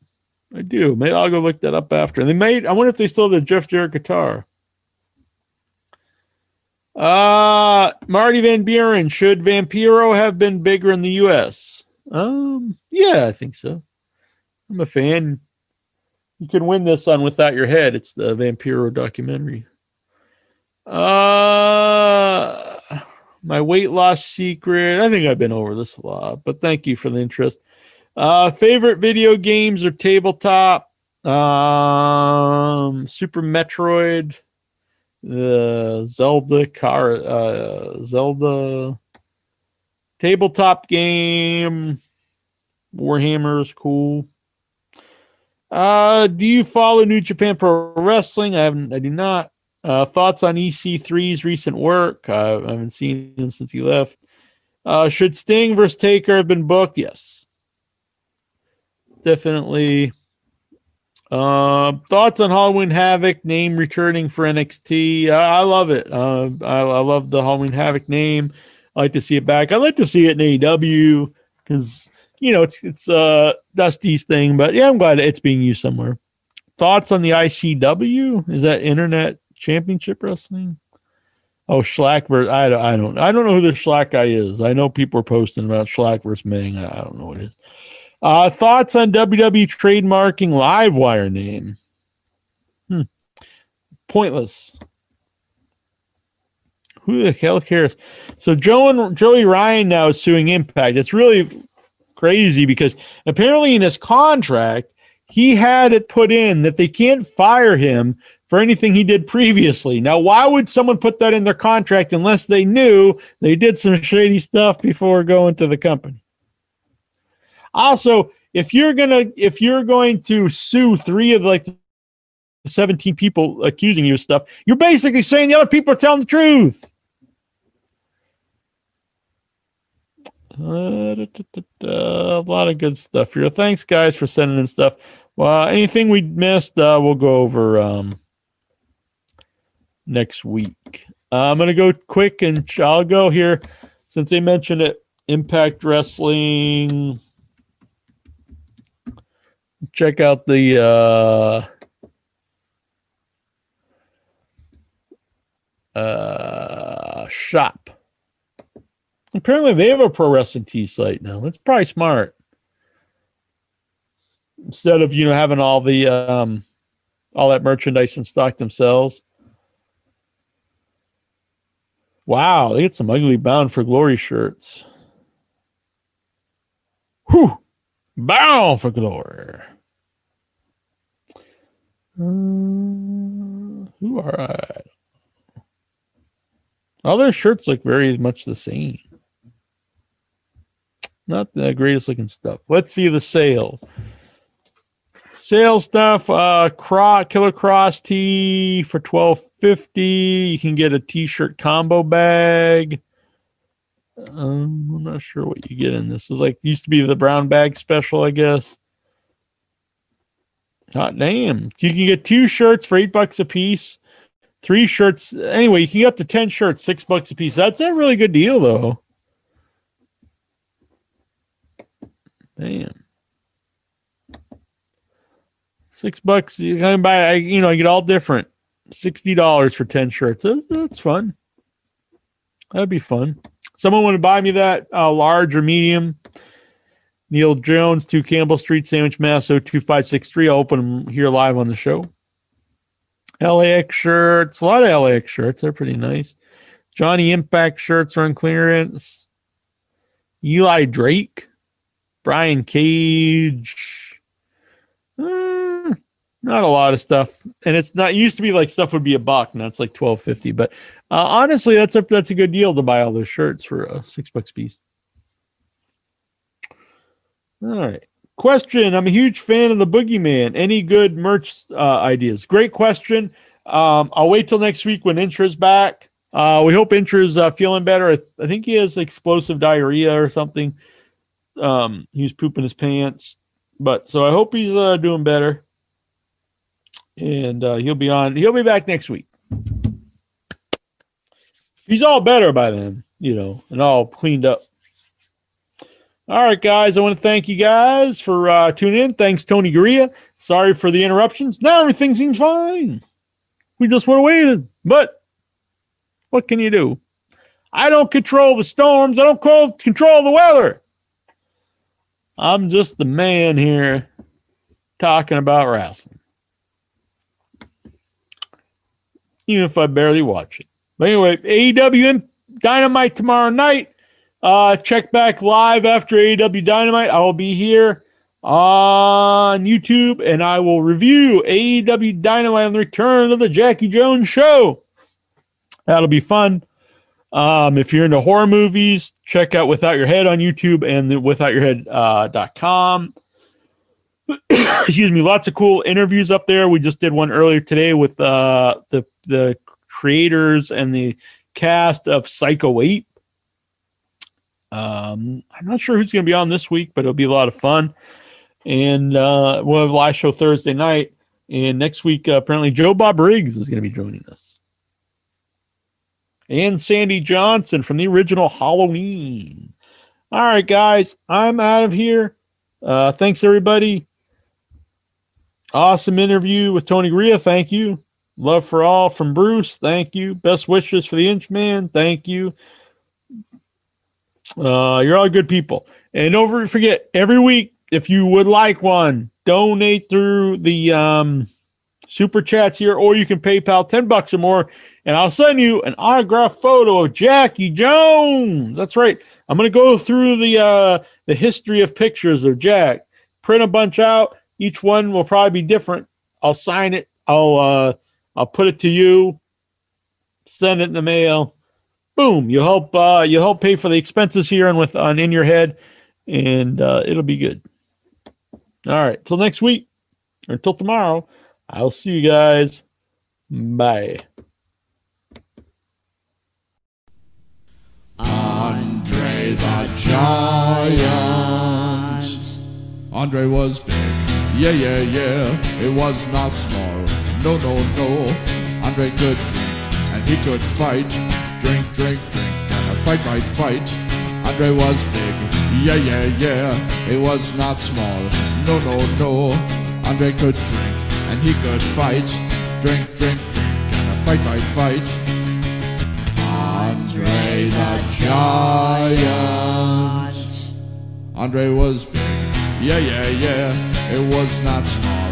No, no, no. Andre was great. He was not bad. A great big heart and a great big man. Andre was big. Yeah, yeah, yeah. It was not small. No, no, no. Andre could drink and he could fight. Drink, drink, drink, and fight, fight, fight. Andre the Giant. From Grenoble, France.